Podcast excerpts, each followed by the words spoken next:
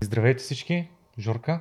Днес сме се събрали да си говорим по една тема, която е много трудно дефинируема. Може да наречем хранене, може да наречем метаболизъм, може да наречем с английската и дума nutrition, но като цяло ще си говорим за начина по който вкарваме енергия в нашето тяло и как всъщност това нещо може да се отрази на нашият пиков перформанс като IT специалисти. Много яка идея. Аз, като ми каза темата и бях такъв, трябва да поканим Никола Томов от Aesthetic by Science. Той се съгласи, днес сме заедно да си поговорим по, по темата. Здрасти, Никола.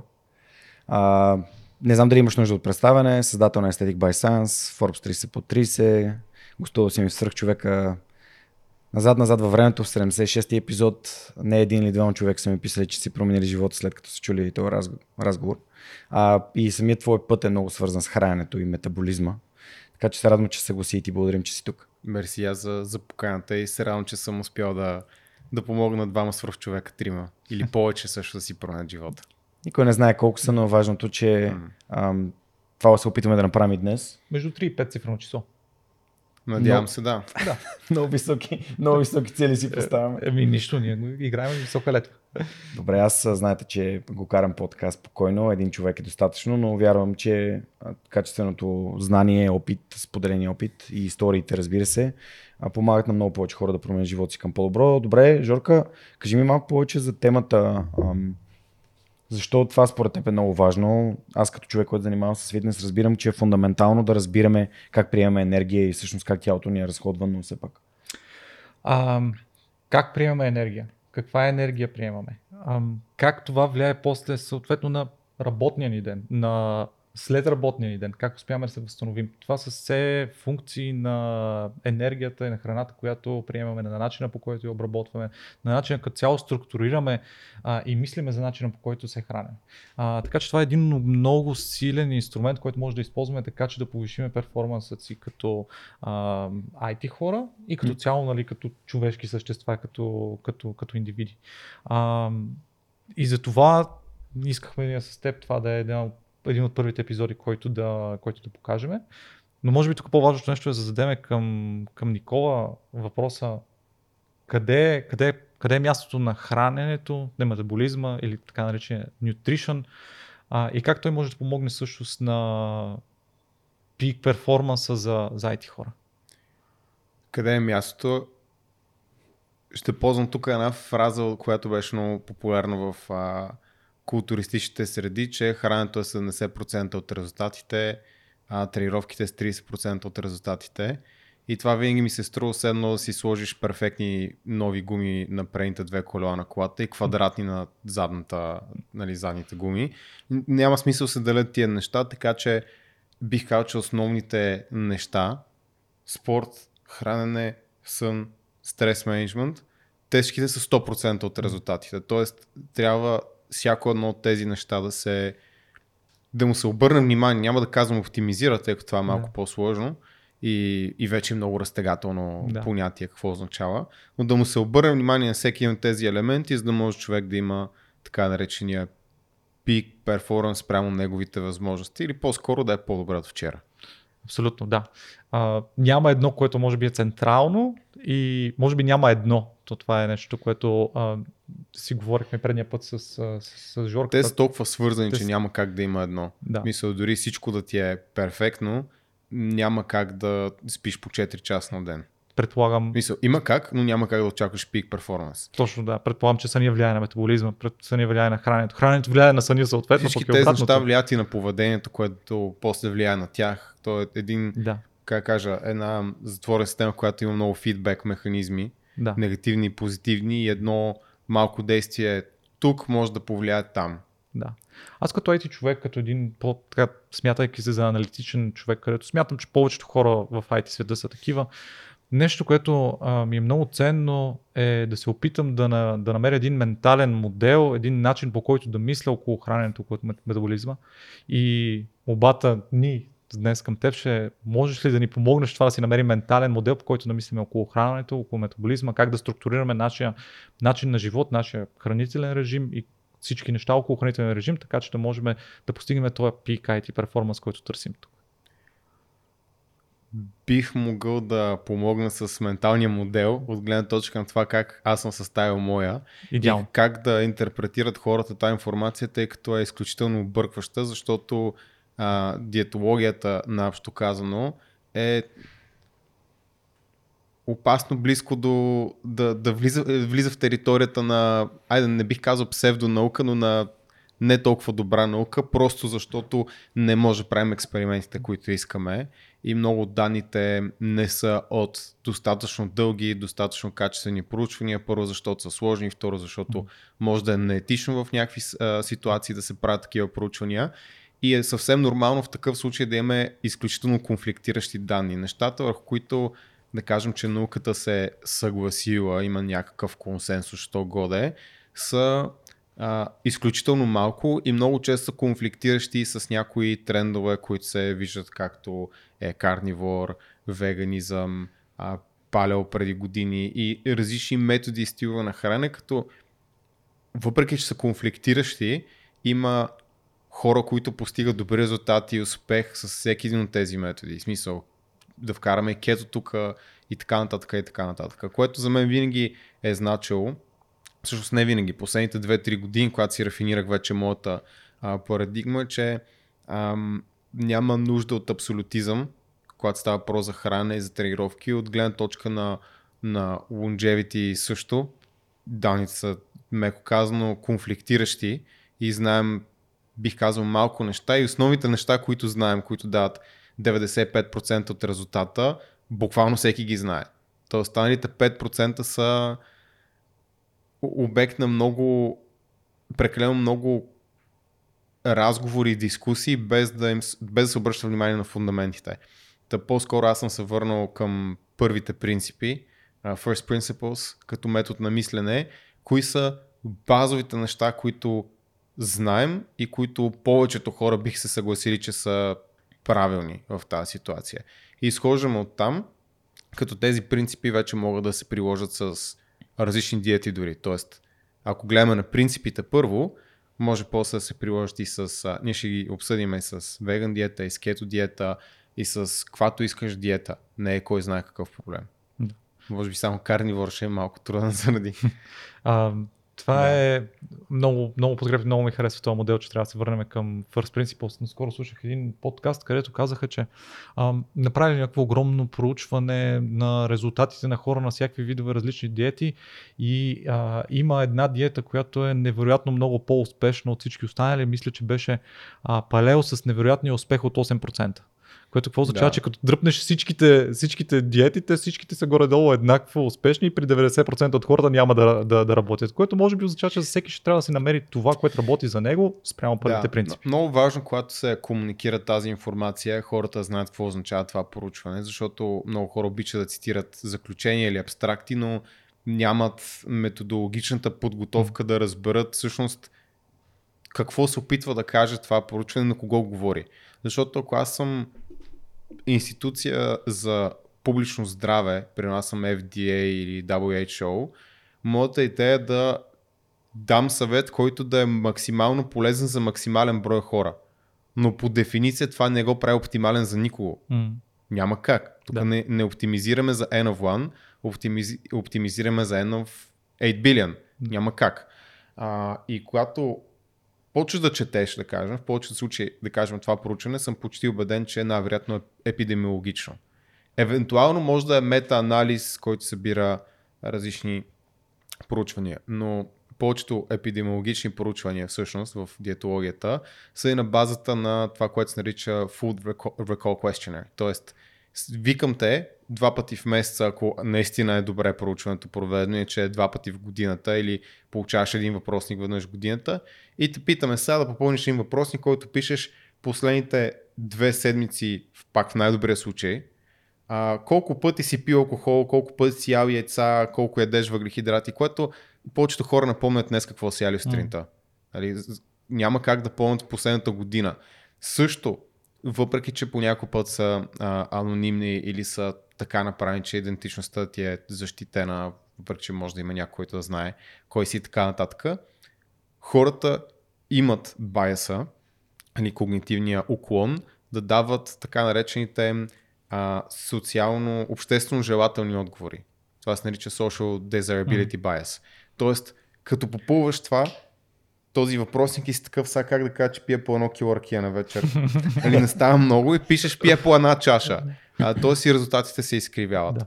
И не на последно място, дори по-добрите поручвания, т.е. златния стандарт, което е двойно сляпо, рандомиз- рандомизирано, така поручване и така нататък, под себе контролирано, много често се, не много често, почти винаги получаваме средни стойности плюс стандартна девиация. Мгм.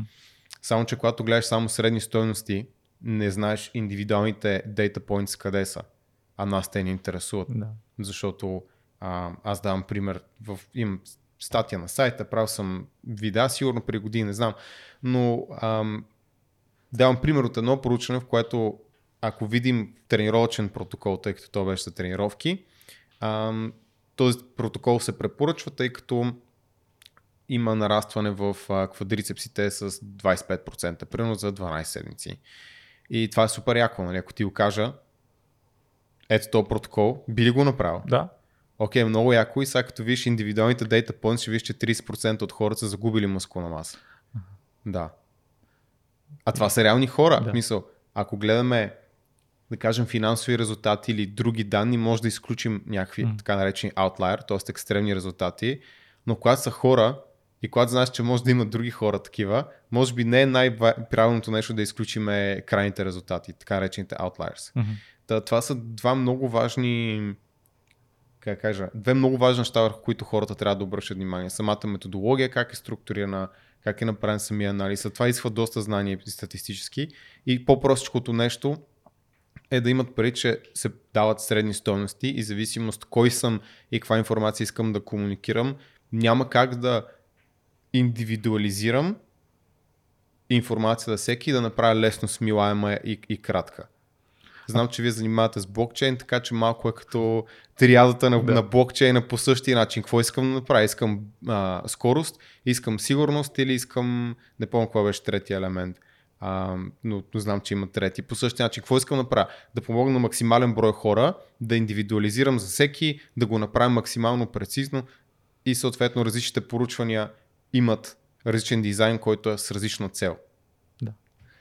А Жорка, чакай, че тук ми става много интересно, Никола, като казваш ти неща, защото аз, ам, знаеш, че аз съм много people's person, т.е. аз много свързвам Мгм. с хората и това, което в моята глава идва като въпрос е, добре, аз сега не искам да се обучавам за това как да а, чета проучвания.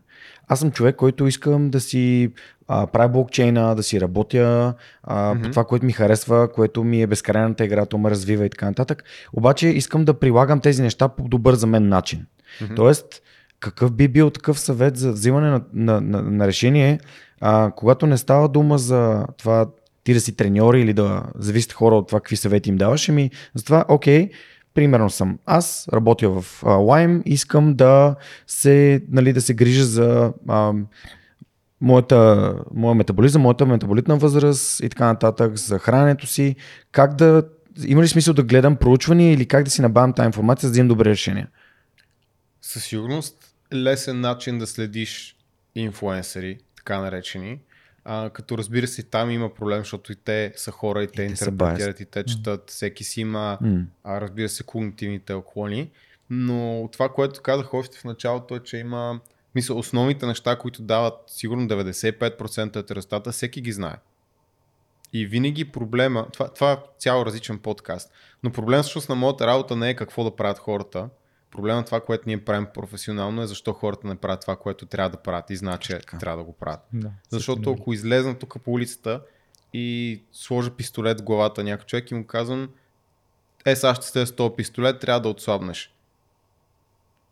То човек знае какво трябва да Да. направи. Веднага ще спре класическото. Спирам да ям газирано, тестено и Сладко. сладко. А, почвам да се движа повече, ще си дигна крачките, ще ходя на фитнес. По какво Ще ще правя в този фитнес? Нали? То няма значение. Има, разбира се. А, въпросът е пак, В смисъл, по-добре е от правенето, ходенето на фитнес дори. абсолютно. Това има По-добре от нищо, абсолютно си прав. Аз Ходенето по-скоро искам, фитнеса.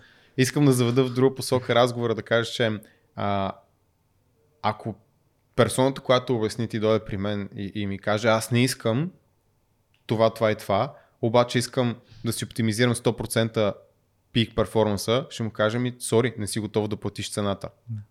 Така че въпросът е колко искаш да вземеш. Ако искаш да вземеш основата, наистина са прости неща, за които не ти трябва инфлуенсър. Трябва да ти я слушаш два подкаста. Може Да. би този, да кажем повече на други хора, които а, са свършили много работа и се занимават с това от, от години и са структурали нещата там, да кажем. Но може да хванеш целият нашия канал да изглежда 10 видеа и вече знаеш за какво става въпрос. Голяма да- част от случаите. Най-вече може би да разбереш първите принципи, за които ти преди малко започна Да. да говориш. И направо Искате ли да влезем в тях? Да. Супер. Аз държа да кажа преди да, да почнем, че а, това по никакъв начин не е научно валидирано. Просто Това за са да първите принципи на Никола. Да, това Да. е моята интерпретация на база колко са конфликтиращи данните. Защото ако фана отново 10 инфлуенсъра в кавички, ам, в кавички не защото обиждам тези хора, защото както и да е, защото така ги наричаме и защото а, някои от тях... Лидери на мнение, можем да ги да, наречем. лидери на мнение. Някои от тях държат да са инфлуенсери да са прави. Както и да е. Ам, Мога да кажа 10 различни неща. Единия може да е изцяло веган, другия ще е суровоя, третия ще е кето, третия, ще- четвъртия ще е палео, петия ще е балансиран като мене и там даже ние си имаме по-скоро ам, пре, а, как да кажа, не е предразсъдък, но предпочитаме малко по-въглехидратни диети, като пак казвам, че това не е научно обосновано и в никакъв случай не означава, че не, нямаме хора, които са на кето или на някаква трета диета, нали, според ситуацията, Мгм. но първоначалният ни сета винаги би бил такъв. Мгм. Дори за хора, които имат малко по-наднормално тегло. И пак работи, и пак си имаме поручване, че работи достатъчно добре. А, там, съм се опитал да събера някаква информация, която лесно мога да представя първо на нашите клиенти в случая и тук, за да може някой да разбере какво трябва да прави, за да е в добро здраве, как, трябва да мисли за храненето. Мгм. Вече има хиляди варианти това да се оптимизира, ние ще влезем и в, в нюансите. А, като може би точно преди да влезем в това, ти имаше въпрос да говорим за метаболизма. И, и според мен може да е добра идея да обясним какво е това и какво не е това. Добре. Точно това е моят въпрос. Всъщност какво е метаболизъм, защото аз, Мгм. честно казано, ако някой дойде да ме попита какво е метаболизъм, много ми е трудно да отговоря. Правилният лесен отговор е обмяна на веществата. Мгм. В смисъл, сбора от анаболни и катаболни процеси. Наобщо казано. И метаболизма не е това, което хората казват. Примерно енергоразход, най-общо казано. Той има бърз метаболизъм, затова а, нали, сваля Е лесно или е слаб човек. Това е тотално невярно.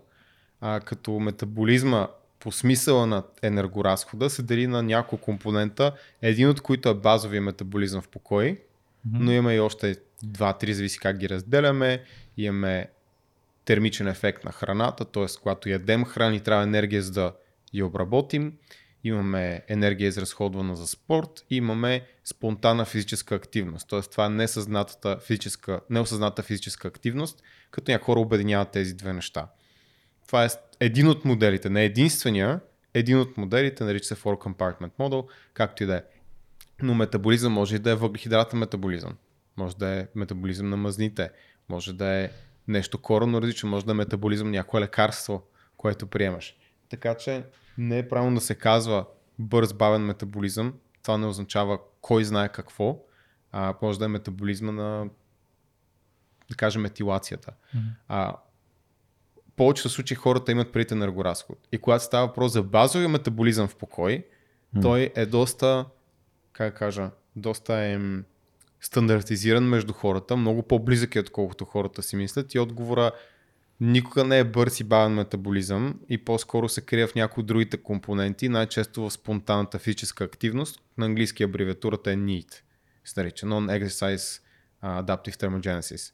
Така че има хора, които просто жестикулират много, дишат се, нали, не, си, не си седят на мястото нито един момент и те натрупват огромен обем от малка физическа активност, която сама по себе си не изразходва много енергия, обаче когато това е 24 часа, се натрупва. Имам страшен бонус да мъкнеш бебе да го приспиваш човек. О, На, човек, аз под 16 000 крачки за те, то последния месец не съм слизал. Та, Да. Просто за да дам пример. И, и, и тогава това е означава, че твой метаболизъм се забързва в тази ситуация по стандартния, по стандартната дефиниция. И това случва на много други татковци, но те пак имат дат И майки. Да. Аз Да. по-скоро фокусирам върху Да, да, да. Разбира се, майките са даже още по-активни, но пак има дадбот. Тоест не е въпрос на метаболизъм само, въпрос е на всяко едно от тези неща, Мгм. включително сън, стрес и, и тъна и тъна и тъна. Защото ти имаш повече крачки, но най-вероятно имаш много по-малко друга Сън. осъзната физическа активност, защото имаш по-малко сън. И по-голям апетит, да кажем, и то апетит към конкретни неща, пак защото не спиш, Да. нещата се навързват. А, а, тук говорихме за разхода на енергията. Мгм. В епизода за хранене сигурно трябва да си говорим и за приемането Да. на, на енергията и може би между тия две неща някъде трябва да намерим баланса. Да. А, понеже контекста също така и, и peak performance, а, си струва да поговорим за нещо различно, което хората на- сигурно са чували масово. Защото знаете енергиен дефицит и знаете енергиен излишък. Да. Ако си в енергиен дефицит, сваляш Да. мазни, ако си в енергиен излишък, качваш килограми, наобщо казано. А чули сте за енергиен флукс? Не. Да.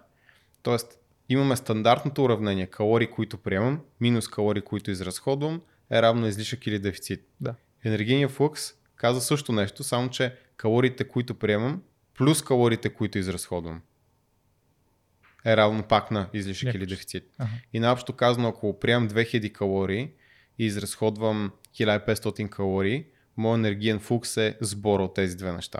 Тоест 3500. Мгм. Ако приемам 2500 и изразходвам 2, моят енергиен флукс е 4500. И има проучвания, и тук са доста консистентни между другото. И затова последната точка, нали, това е една от причините, последната точка от моите принципи да е такава каквато е. Тя е свързана с... Те са свързани с храненето, тези точки, но последната е изненадваща. А, защото хората ни си се казват, добре, това какво прави там? Както и да е. Но има достатъчно проучвания и, и много консистентно, които показват, че по-висок енергиен флукс обикновено е по-добре. Да. По-добре за перформанс, особено при атлети. Те, техният така или е висок, но и при обикновени хора. Нека да обясним защо. Може би хората не си дават сметка защо това е така. А, тъй като сега просто в съзнанието ми ти каза за атлети, но реално колкото повече калории и приемаш и разходваш е по-добре. Защо? Според те. Най-вероятно има много причини. Една от основните е, че когато ядеш повече храна, приемаш и повече всякакви други нутриенти. Не mm-hmm. говорим само за витамини и минерали. В храната има и много други вещества, които са кофактори а, и така нататък, и така нататък, които може да имат ползотворен, благоприятен ефект. Второто нещо е, че без значение дали са а, 1500, 2000 калории и така нататък. И без значение какви храни ядеш, обикновено енергоприема, когато нараства, има добра корелация, освен ако някой не си следи калориите, не го манипулира съзнателно, с по-голям обем от храна. По-големия обем от храна има конкретен физиологичен ефект. Най-малкото, когато се издуе стомаха, се активират определени а, рецептори в стомаха, които пращат сигнал на мозъка посредством хормона грелин, че си заситен. А, което може да е проблем, може да не е проблем. Да кажем, ако си Майкъл Фелпс, може да е проблем. Да. Защото Не ти стигат. не ти стигат. Но също има и нещо, което се нарича енергийна наличност. Energy availability. И ти можеш да си в енергиен дефицит и да гориш мазни, но да си под твоето energy availability и тогава вече чисто някои физиологични процеси не работят оптимално. Тоест ти пак ще гориш, но ще ти е по-трудно и най-вероятно, освен ако много не се контролираш, ще има много сигнали, които се опитват а, да запазят твоето благополучие като човек и ще ти казват, движи се по-малко, а, спи, стига си тренирал, вземи това сладко, изяж това буркан в стъчено масло и така Това ли е нататък, момент, в който си нататък. представям банички? Това е, може да е минал нали, след това. И това зависи не само от енергийната наличност, а, защото дори човек с висок енергиен фокус, който си приема над енергийната наличност, а, може да има пък нисък процент мазнини, защото самите масни депа произвеждат пък друг хормон лептин, който М. също дава много важни сигнали на мозъка за състоянието на организма и регулира отчасти а, чувство за ситост, но отчасти предизвиква и каскада в хормоналната среда, която може да накара да се движиш. По... Ще те накара да се движиш по-малко и да ядеш повече. Нали, това е инстинкт за оцеляване. М. Не е нещо, което може да се борим прекалено дълго. Окей, okay, мерси. Искате ли да избориме принципите, за да ги имаме просто маркирани, за да можем след това да се движим един след друг. Нали сега, Никола ти показа един страхотен инструмент. Сега хората, които се тръпнат нетърпение да разберат кой е седмия, ти, ти раз, ще развалиш целият ефект. Нека да ги караме Добре. един по един. Казвам, че така ще стигнем да. до този, на който какво прави тук. Това просто е екстремно дълъг форплей. Добре.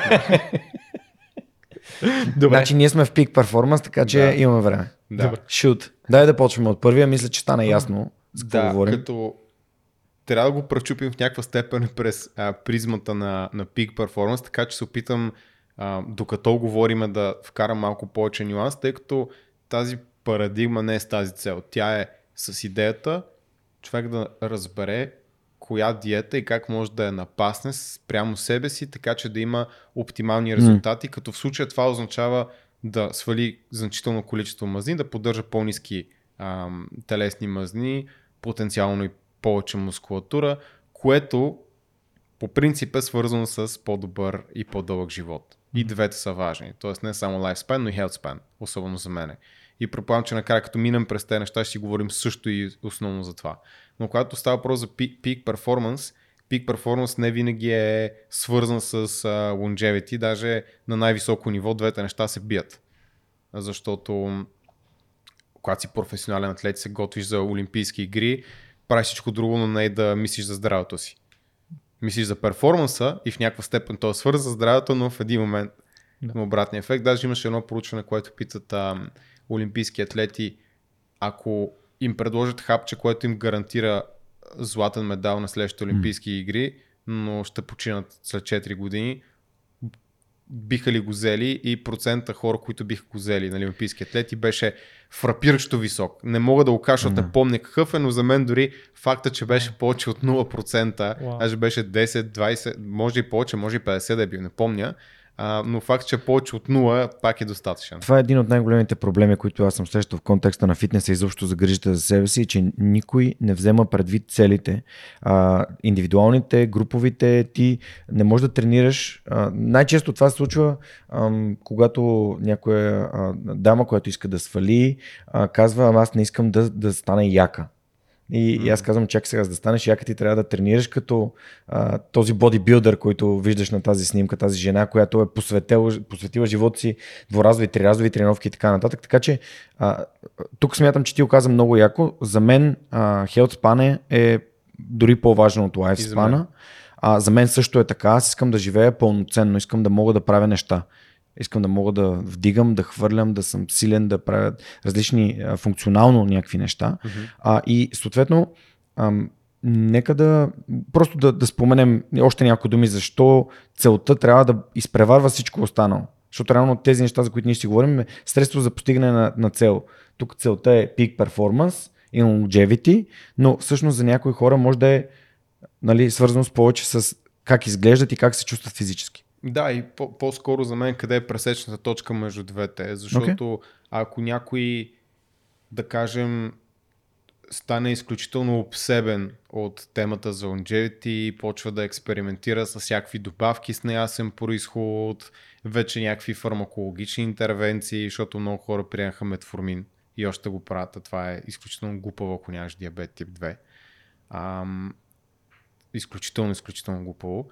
Но както и да е, те всъщност си мислят, че постигат пик перформанс, но истината е, че може би не постигат нито пик перформанс, но си жертват и част от в кавички longevity. А, така че това е много важно да изхождаме на кого говориме, както и всички тия проучвания. И затова те може да не са конкретни, да ти дадат най-добрия съвет на теб. Затова трябва да четеш всичко, ако си готов да постигнеш пик перформанс и това е цената, която трябва да платиш. Трябва да си добре осведомен. Но ако говорим за повечето хора, а, които не, тяхната представа за а, longevity, да кажем, се припокрива с тази на мен, на Жор, вярвам и на тебе, за healthspan yeah.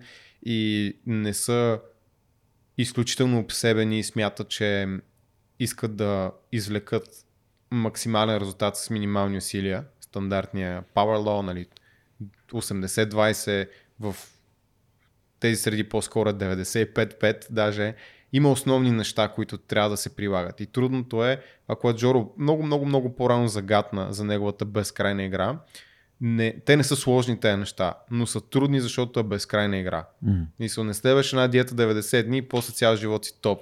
Въпросът, целта на играта и целта на тези неща е да не спираш да ги правиш никога. От сега, докато си живот и здраве на 100. Те ще се променят и моята идея пак за тези принципи е, ако знаеш принципите, ти можеш да промениш правилата на играта. Но, стига да я играеш, това е нещо, което има значение, най-голямо значение, най-голяма тежест. Това е моята призма. Не държа да съм прав.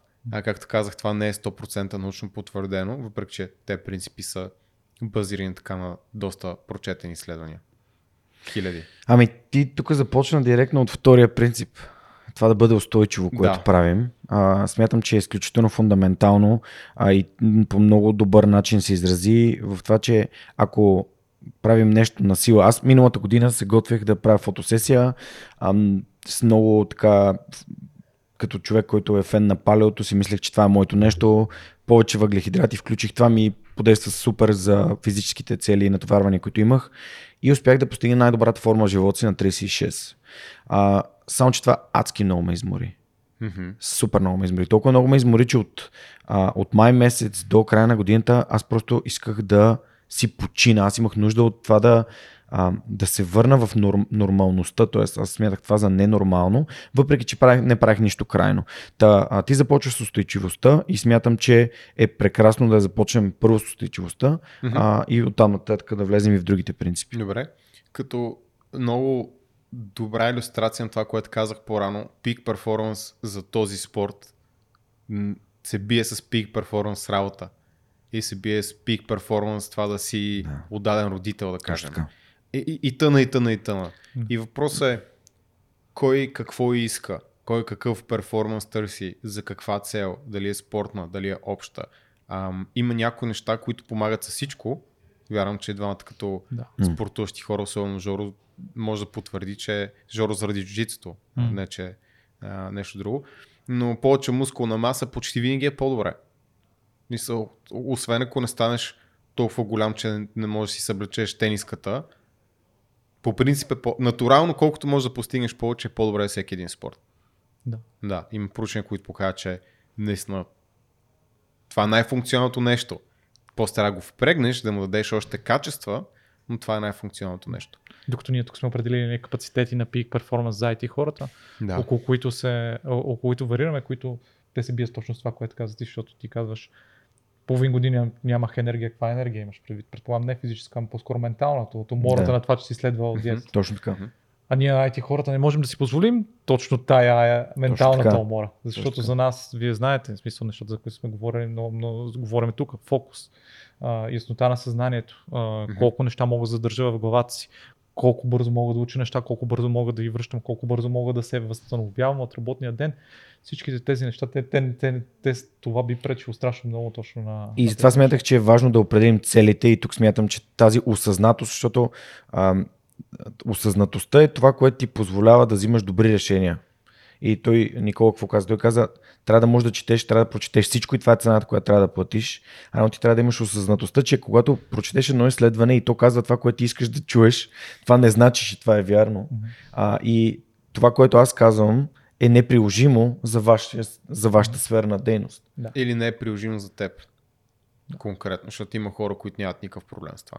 Да. А, така че наистина въпрос и на подход, и на човек, тук са много неща, но винаги опираме до каква е твоята цел и готов си да платиш цената. Да. Абсолютно съм да, съгласен. винаги.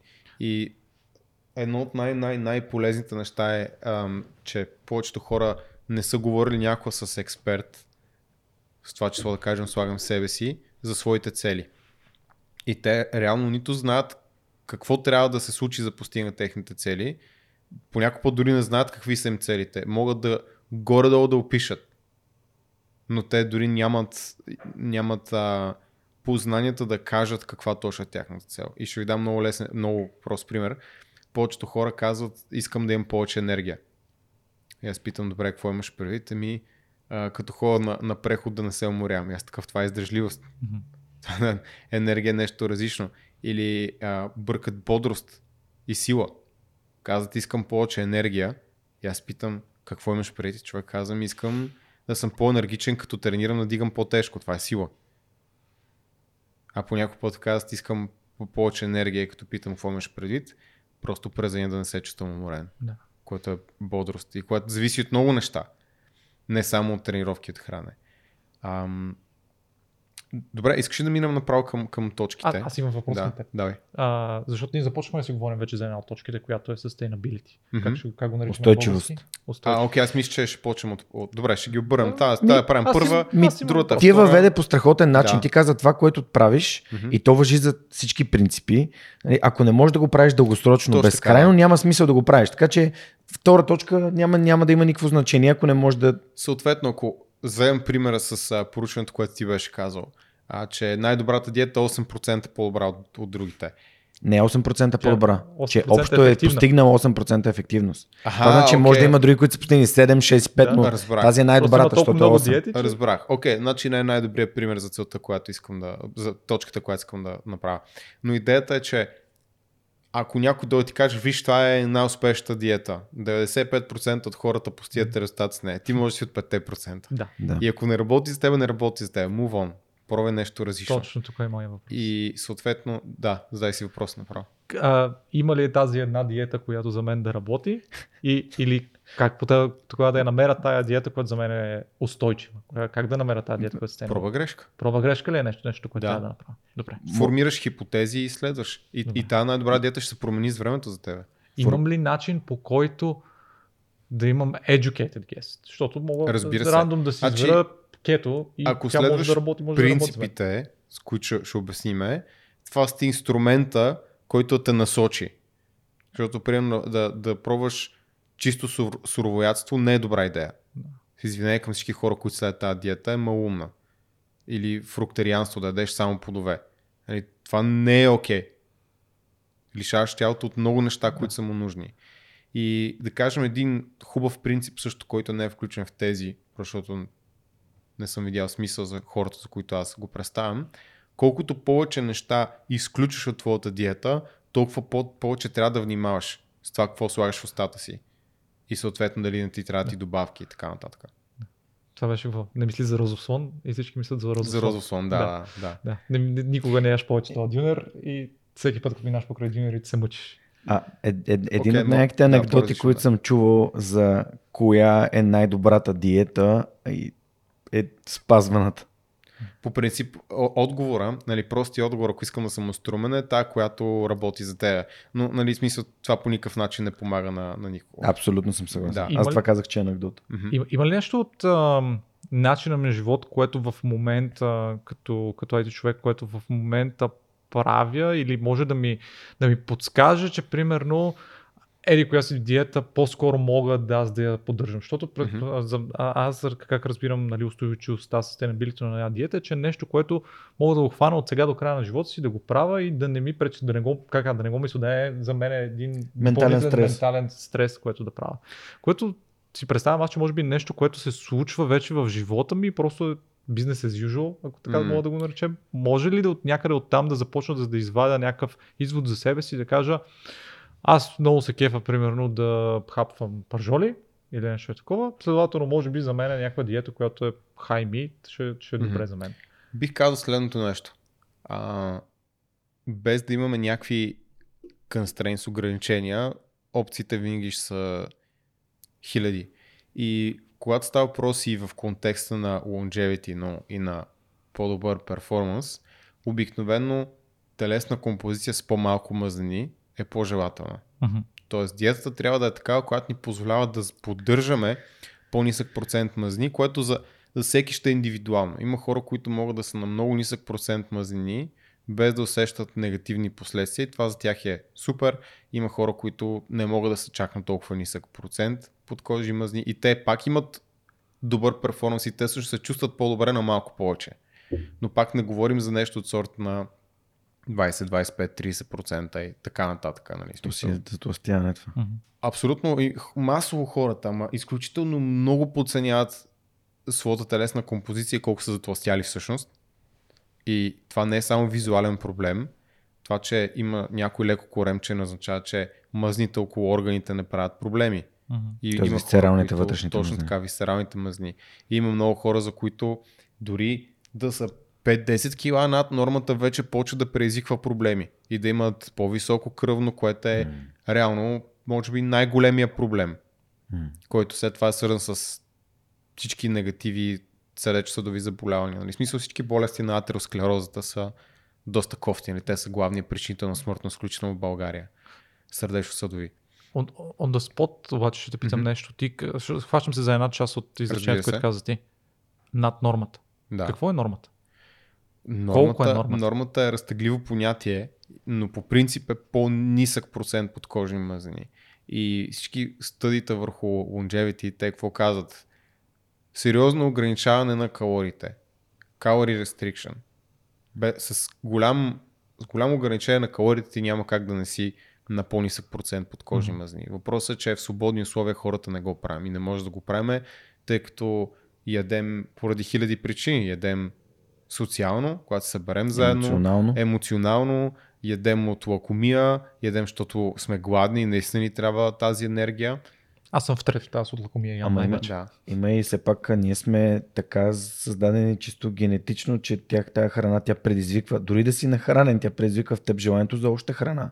Защото недоимъка е бил от него милиони години да бъде превъзмогнат. Това, че ние в момента живеем в състояние, в което във всяка стая, в този офис, гарантирано има храна.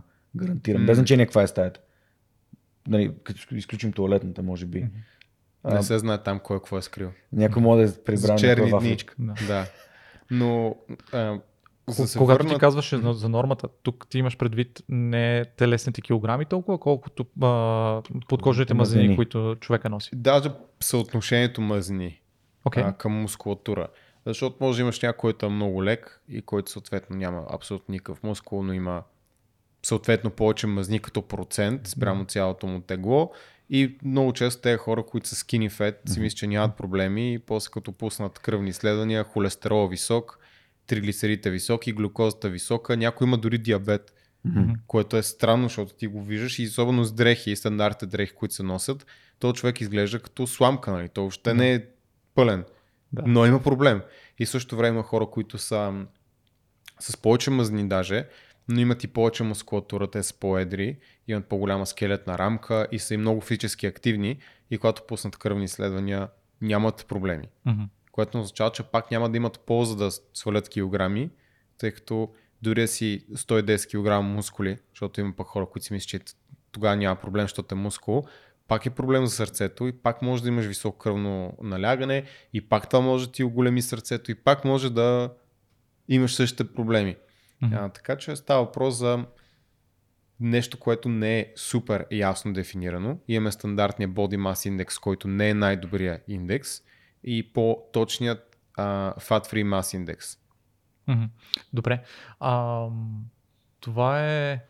Нормите са много, много, интересно, е много интересно нещо, защото всеки, когато започнем да говорим за норми, той започва да си задава въпроса, окей, къде съм аз, как, как, как, в норма ли съм, не съм ли в норма, отгоре ли съм, в кой от, в от тези ситуации, които ти току-що описа, попадам аз. Да. Дали не съм skinny fat или пък аз съм, дали не съм твърде... а, Да, аз, твърде аз голям. това иска да кажа, че е, е добра идея човек се стреми а, генерално да е по-слаб и в повече случаи ще се усети по-енергичен, ще се усети по-добре, но и също да си пуска редовно кръвни изследвания. Аз си пускам два пъти в годината, един път много разширен панел, един път пак доста разширен спрямо от другите хора, но не толкова много. А аз съм във форма почти константно. И съответно пак го правя, защото е важно. Защото Що е важно за теб. Важно за всеки човек. То е важно Да. за теб и ти съответно даваш пример, нали? Правиш Да. нещата за себе си, които би казано другите да правят. Абсолютно, абсолютно. И стига да се постараем. То, той там нормата е много разтегливо понятие, защото референтните стойности се определят по един начин. Това не е задължително да е оптимално, но да кажем, че е добър ориентир за хората. Да видят къде са им основните показатели, да се хване потенциално, ако има някакъв проблем и да се разреши. И почти всички неща, които казах, холестерол, високо кръвно, те се решават, когато Глюкоза. просто отслабнеш. М. Когато просто махнеш излишните мъзни и това съм го виждал буквално стотици пъти, Аз съм без го да виждал също стотици пъти и го потвърждавам. Да. Ще, ще се включа с една моя лична такава Мгм. болка и, и така. Мъча се всеки път, като го видя. а, референтните стоености на тестостерона, които са между, за хора между 18 и 65 години. И аз съм Да мъж на че това 65 също години, не е... мъж на 18 Да. години, ако имат еднакъв тестостерон, направо разликата е Ми, от земята това, на това небето. също е много сложна тема, защото хората гледат общия тестостерон. А, той не е най-добрият показател. Искаме да гледаме бионаличния и свободния тестостерон, за което ти трябват албумин и SHBG. И оттам нататък има хора като мен, които имат изключително поднормен тестостерон. И въпреки това има хора, които ми казват си на зоб. Нали, как, как стават тия две неща? Са, очевидно не съм и не съм с най-впечатляваща физика, това е до ген. И въпросът е, моята лична спекулация, че мен пък андрогените ми рецептори са много чувствителни и моето тяло с малко тестостерон не изпитва симптомите на нисък тестостерон. Мгм. И има хора, които имат доста повече тестостерон и изпитват симптомите на нисък тестостерон, които пък се припокрият с симптомите на мъжка депресия, които са различни от симптомите на женска депресия. И тогава става една каша много голяма. Да. И емоционалното здраве нали, също е доста важно, в, когато говорим за longevity. Да. Да не ходим Да, сега да, в се, тестването. да, да се връщаме към принципите, че сме Да. го подкарали, така че на Да. 6 часа защото подкаст няма да ще свършим други ден. Практическия, практическия ми Ще въпрос пак. е, е, за пак, ние бяхме стигнали до темата, която е за sustainable диетата. Да. Откъде да започна? Откъде да търся моята диета? Да, и, и, и стигнахме до ограничението, че искаме генерална диета, която ти позволява по-лесно, максимално лесно да поддържаш по-нисък процент под кожи мазни. И сега, ето къде е това, което ти каза да е на автопилот, да е business as usual. Това не е възможно за всеки човек. Okay. И ако беше възможно всеки човек, нямаше да има много хора с наднормално тегло. И причината е, че има хора, които имат просто много лоши навици, които трудно се изкореняват, имат вече а, тревожност около храната, хора с хранителни разстройства, хора с емоционално хранене, хора, които просто а, механизмите им за оцеляване, наобщо казано, да го кажем, са толкова силни, че в модерния свят, който има супер много изкушения и има и повече стрес, те няма как да не трябва да полагат усилия постоянно. Мгм. Просто за тях играта не е толкова лесна, не е толкова справедлива, така да кажем. Има хора, като, ам, които познавам, които те могат и да не ядат цял ден, те забравят за храната. Мгм. И не можеш да сравняваш човек, който има, да кажем, дори емоционално хранене и, и живее в супер стресова среда, с човек, който дори когато е в много стресова ситуация, той просто не мисли за храна по принцип. Да. Един човек със сигурност винаги ще му е по-лесно да е с по-низко а, тегло. Каква... Има хора, които ужасно много обичат да се движат. Те също Да. компенсират отчасти лошата диета, въпреки че това няма да е Да. цял живот, а, с много голяма физическа активност. От каква информация започваш ти, за да, кога започваш да работиш с, а, един, а, с един човек, за да можеш да направиш първия си educated guess, което да каже Да, ми, Тази то, то диета не, е, е, примерно. не е educated guess. Ние не работим с а, това, чак сега намериме кое ам, е най-устойчиво за теб веднага. Ние казваме, започваме от това, което ще даде резултат веднага. Защото хората, когато Окей. идват, да, а, идват да работят с нас, те си плащат за резултати. да. И е малко по-различно. Естествено, искаме да го направим устойчиво. Винаги гледаме различни сценарии и различни опции и, и започваме с нещо и го напасваме. После, но все пак идеята да има резултат. Има неща, които си струва да правиш, дори да не искаш за кратко време, защото те ще ти помогнат да правиш по-добре решение в целия ти живот. Жор, ти искаш нещо да Да, исках само да, да, да, да те поправя по някакъв степен или по-скоро да развия това, което ти казваш, понеже аз съм тренирал по същия начин с хора и а, това, което Никола според мен се опитва да каже е, че има неща, които хората направят, но когато ги направят, ще доведат до по-бързи резултати, които бързи резултати ще генерират мотивация да можеш ти да правиш вече спокойно други неща напред. Тоест, ако приемем, че тръгваме от тук до Бургас и трябва да бягаме през целия път, нали, не можеш да бягаш на спринт първите 500 метра, за да стигнеш по-бързо до. Бургас. Но ако приемеме, че ако тръгнеш от тук до Бургас да ходиш, има някакъв шанс, примерно да си кажеш, е, ако правиш това, до Горубляне вече си свалил, си олекнал и вече нататък ще ти бъде много по-лесно. И всъщност то контекст на фитнеса и особено хора с наднормено тегло, когато им дадеш нещо, което за около месец а, е, е хем те са в началото най-мотивирани да про- променят нещо и променяйки го те казват, ето това работи. И това супер много им помага дългосрочно да натрупват върху този първи месец, тая първоначална Да, мотивация. хората обичат quick wins, но да, да кажем, понеже много държим поне за известен период човек да следи калории. Не защото това е точна наука, защото ние не приеме калории, нали, тялото конкретно не ползва калории за да сдвижи мускулите, ползва дензин трифосфат. Калорията е нещо различно. Ние изличаме химическа енергия от храната, не калории. А, но все пак те ни дават доста добра представа коя храна колко калории има, каква е нейната относителна енергийна mm-hmm. стойност, защото пак не е перфектна корелация с това колко ние ще излечем, като аденозин трифосфат, но е доста добра корелация. И това става не диета, а инструмент за взимане на решения. Защото ако трябва да се наядеш, имаш избора между 100 грама ядки или трябва да избереш друга храна, по-добре е да избереш друга храна. Uh-huh. Защото ако разбираш основните принципи на ситост, 100 грама ядки, които имат към 600-700 калории, зависимост от ядката, могат да се равнят над 2,5 кг домати. Познай кое ще наеде повече. 2,5 кг домати. даже да. няма да говорим за салати и за други Абсолютно. зеленолистни. Които Абсолютно. Ти ще, ти ще отекчиш да го ядеш преди да си стигнал тези калории. Да. Буквално. Знаеш колко? Да. Тези 600-700 калории в ориз ще бъде адски много голямо количество ориз, което просто ще такъв... Ни в ориз е колко? 600 грама сготвен ориз. Грубо казано. Сготвен ориз, това са към 400, 350. Не, малко по-малко. 4-500 сготвен ориз. 400-500 грама. Добре, да. значи ако те разбирам правилно, за да мога да отговоря за себе си на този въпрос, а, комбинирайки това, което казахте и двамата, ще започнем от нещо, което да ни даде бързия резултат, защото бързия резултат ще ни покаже нещо, което работи и този win, който сме получили, ние всъщност може да го направим sustainable след това. В контекста на искаш да понижиш телесната композиция. Да, да. Ако е в контекста на искам да си а, оптимизирам бодростта през деня, тогава са корно различни неща. така. Да. Тогава чакай да видим кое работи за тебе. Пробвам. Има няколко неща, от които тръгваме. Първо. Кои са те? Ами, ам, задължително сутринта да дадеш протеин. Добре. Може би не искаш да дадеш въглехидрат, може би искаш. Това зависи колко активно спортуваш, кога спортуваш. Има много условности. Но протеин е задължителен. Протеин сутринта стимулира един невротрансмитър, който се нарича орексин, който е главното на едно стъпало си пръстина на като везна.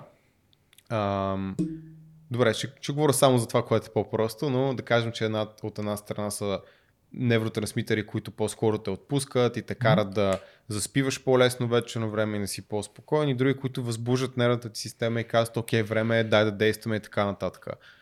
Орексина е от страната, която казва, дай да действаме. И съответно, ако сутрин започваш с мазни въглехидрати, въглехидратите по-скоро те вкарат другата, mm-hmm. а, другата крайност, която чакай да чил. Да. Нали, съответно, вечерно време, ако искаш да спиш по-лесно, искаш малко повече въглехидрати и малко по-малко okay. протеин. Да. има хора, които дори които са по-чувствителни, разбира се, защото всеки е различно ниво на чувствителност към тия неща, а, които сме им намалили доста протеина вечерно време, тъй като това ги превъзбужда. Да. Мазнините? Мазните са so-so, там няма някакъв конкретен тайминг, който да е, а, нали, да, да е установен. А, генерално, начин по който ние процедираме, като пак не е задължително да е правилно всеки човек, е повече протеини мазни през деня и постепенно мазните се намалят за сметка на въглехидрати през да. деня. Протеин става сравнително константен, равномерно разпределен между хранията и в зависимост от това вече човек как се чувства, дали се спива добре вечерно време, дали се спива лесно, може да се промени това нещо и да се намали. Okay. Но ам, верижно разклонените минокиселини, тези БЦА-та, mm-hmm. които някои хора пият на добавки, те се конкурират с L-триптофан за преминаване през кръвномозъчната бариера. Там той се преобразува в други неща, евентуално стигащи до мелатонин, габа и тъна и тъна и тъна, които те карат да, да, спиш. да спиш. И съответно въглехидратите пък стимулират преминаването на елтриптофан и тъй като транспорта ради и същ, mm-hmm. Много протеин, много въглехидрати, може малко да се бият. Обикновено да. няма проблем, особено ако ядеш 2-3-4 часа преди лягане, мисъл, вече нещата са приключили. А, но все пак има хора, които са чувствителни и затова има хора, които грешно смятат, че когато минат на ниско въглехидратна диета, имат супер много енергия, даже не им трябва да спът повече от 6 часа, те просто са постоянно превъзбудени. Да. Значи това според мен е един много ценен инструмент, който ти току-що ни, ни даде. В смисъл, ако м- искаме да имаме едно добро, високо ниво на енергия, на, на как да кажа, да не ни се доспива. Имаме една любима дума, coma, Да. да не ни се случва толкова, толкова много. Това какво означава, че всъщност може би, ако имаме повече наклонена към протеини сутрин а, или при първите хранения Да, диета, не трябва да е някакво скандално количество. Да, говорим нормално количество. Да, и по-скоро наклонена към а, въглехидрати вечер, за да ни промолтва пък след, след това Мгм. а, съня, което пък ще ни помогне на всички други неща, то ще завърти нали, цялото нещо като цикъл. Това е един инструмент, който може да, да ползваме ние като, като Да. IT хора. Един инструмент. И пак не, не работи всеки. Да, Мисъл. да тестваме. Винаги, да, винаги това подлежи на, на, на, на тестване. Друг инструмент е фастинг, който ти знам, че много обичаш да правиш, защото има хора, които се чувстват много добре. Ще те питам какво значи закуска. Да, ми закуска в случая първото хранене на, деня. А, но по същия начин помага много хора, чувстват по-бодри, чувстват се по, по-енергични. Има го и момента, аз също обичам, че просто не трябва да мисля. Мгм. Сутринта ставам, тогава искам да съм най-продуктивен, не, не, не мисля дори коя ще си направя храна или какво ще ям, което може че е така, не, че е лесно и знам какво ще е, но дори това не искам да го правя. Искам просто да стана, да избутам едни 3-4 часа работа и после да го мисля. Да. И това чисто психологически, дори няма общо с, ам, с храната. Но пък има хора, които по продължително гладуване, дори 3-4 часа след ставане, предизвиква много глад. Да. И след това те имат тенденция да преяждат. За тях фастинга не е добър вариант. Но имаш три начина да направиш енергиен дефицит. Седиш си калориите, елиминираш храни или нутриенти, правиш фастинг и четвъртия, който не го препоръчваме, да компенсираш с много голяма физическа активност. Мгм. И не го препоръчвам, просто защото това няма как да стане цял живот. Да, неустойчиво. Неустойчиво. В смисъл, Против това правилото. е finite game, е, нали, Да. не е окей. А, но другите три неща, в зависимост от човека, може да работят. Има много хора, които са супер, казват ниско въглехидратна диета, нямам въглехидрати, не го мисля. А, кето е най-идея по-сложно, защото трябва да се подсигуриш, че си в кетоз, но има много хора, които са окей с това. Познавам малък брой хора, може би защото няма достатъчно, но може би защото не е най-устойчивото нещо, които са така с карнивори, ядат си само меса и такива неща, внимават нали, да разнообразяват диетата достатъчно и са окей. И насякъде помежду другото, Жоро, както каза, палео диетата е супер за него. М. Не го мисли, ограничава някакви храни, другите, които присъстват му харесват, той се чувства добре. Но всяка една от тези диети, които казах, включва и следващото правило, което е, че трябва да приемеш достатъчно протеин. Това е правило номер 3. Правило Добре, номер Само да ги маркираме. Ще маркирам първото, Давай. което Да. Трябваше да стане второ, Отлично. но няма значение. Аз ще то питам стана, какво е че калория. ясно. Че трябва да се храним спрямо нашите цели, да съобразим нашата, а, нашия енергоприем, енергоразход спрямо нашите цели. Да. да кажем, че с енергийния флукс до някъде го отбелязахме, с дефицит, с излишък и току-що казах, че този дефицит или излишък може да се направи по един от три начина. В случая говорим повече за, а, за дефицит, това е по-големия проблем при повечето хора. Да. А, имаме нужда от достатъчно протеин, за да изграждаме мускулатура. И тази мускулатура съвсем не е маловажна, когато говорим в контекста на а, longevity, на health span. С течение на времето хората, които не тренират с тежести, конкретно с тежести, и не приемат достатъчно протеин, започват да губят мускулна маса. Ще изложа коя е, къ- къде е катофа времето, в което нали, години след които почва лека по лека да спада мускулната маса. По спомен е някъде към 35, може Около и 40. 30, може и 40, нали, не, не, не съм 100% сигурен. Но факт, че това се случва, ако не предприемем мерки. И това вече е много голям проблем за нашето дълголетие, поради няколко причини. Първо, ако не тренираме с тежести, ние не подобряваме и поддържаме нашата костна плътност, нещо за което малко хора мислят. Тоест, ако имаш мускули, това означава, че тренираш и ако тренираш с съпротивление, това означава, че имаш по-добра костна плътност. Почти 100% от случаите. И това е изключително важно, тъй като ако си на 70 и паднеш си щупиш тазобедрената става, за много възрастни хора, за жалост, това е гейм овър. Да. Да, просто ги пуска по една пътека 3-4 години, която приключват. М. Докато ако имаш мускулатура, повече мускулатура, първо шанс за отпадане е много по-малък. Има проучвания, които показват и то не е малко, че силата в квадрицепсите, разгавачите на краката, е пряко колерирана, т.е. има много добра, но обратна корелация с цялостна смъртност. Да. Защо? Защото ако имаш по-силни квадрицепси, означава, че по-лесно ставаш от дивана, по-лесно се движиш, означава, че най-вероятно, ако се хлъзнеш, имаш по-добра скорост, имаш и по-добър баланс, има по-голям шанс да не паднеш, най-малкото.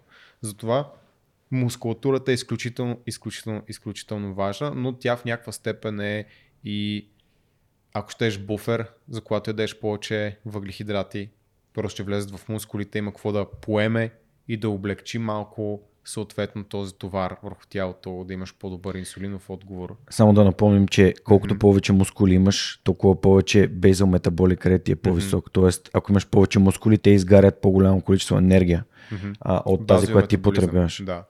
Между другото, преди се считаше, че е доста повече. А оказва, че не е чак толкова много. Но пак е. Но, но пак е, пак помага, но това, което. То е натрупване. Да, това, което е факт е, че когато пък спортуваш, когато имаш повече мускули, ще гориш доста повече а, калории. Зависимо си от спорта, но почти със сигурност. Mm-hmm. Което може да е плюс, може да е минус. Нали? Не е въпрос да гориш ужасно много калории, после трябва да ядеш бокуци, за да си набавиш достатъчно енергия. Въпросът е да има някакъв, а, а, някакъв баланс между да. Мускулатурата на разхода, лайфстайлът ти, но цялостно да имаш повече мускулатура помага за всичко, включително и тук вече идва персоналната преференция, това, което си говорихме, което е health span. Аз не искам да живея до 150, ако от 100 до 150 няма да мога сам да, да се оправя в туалетната. Mm.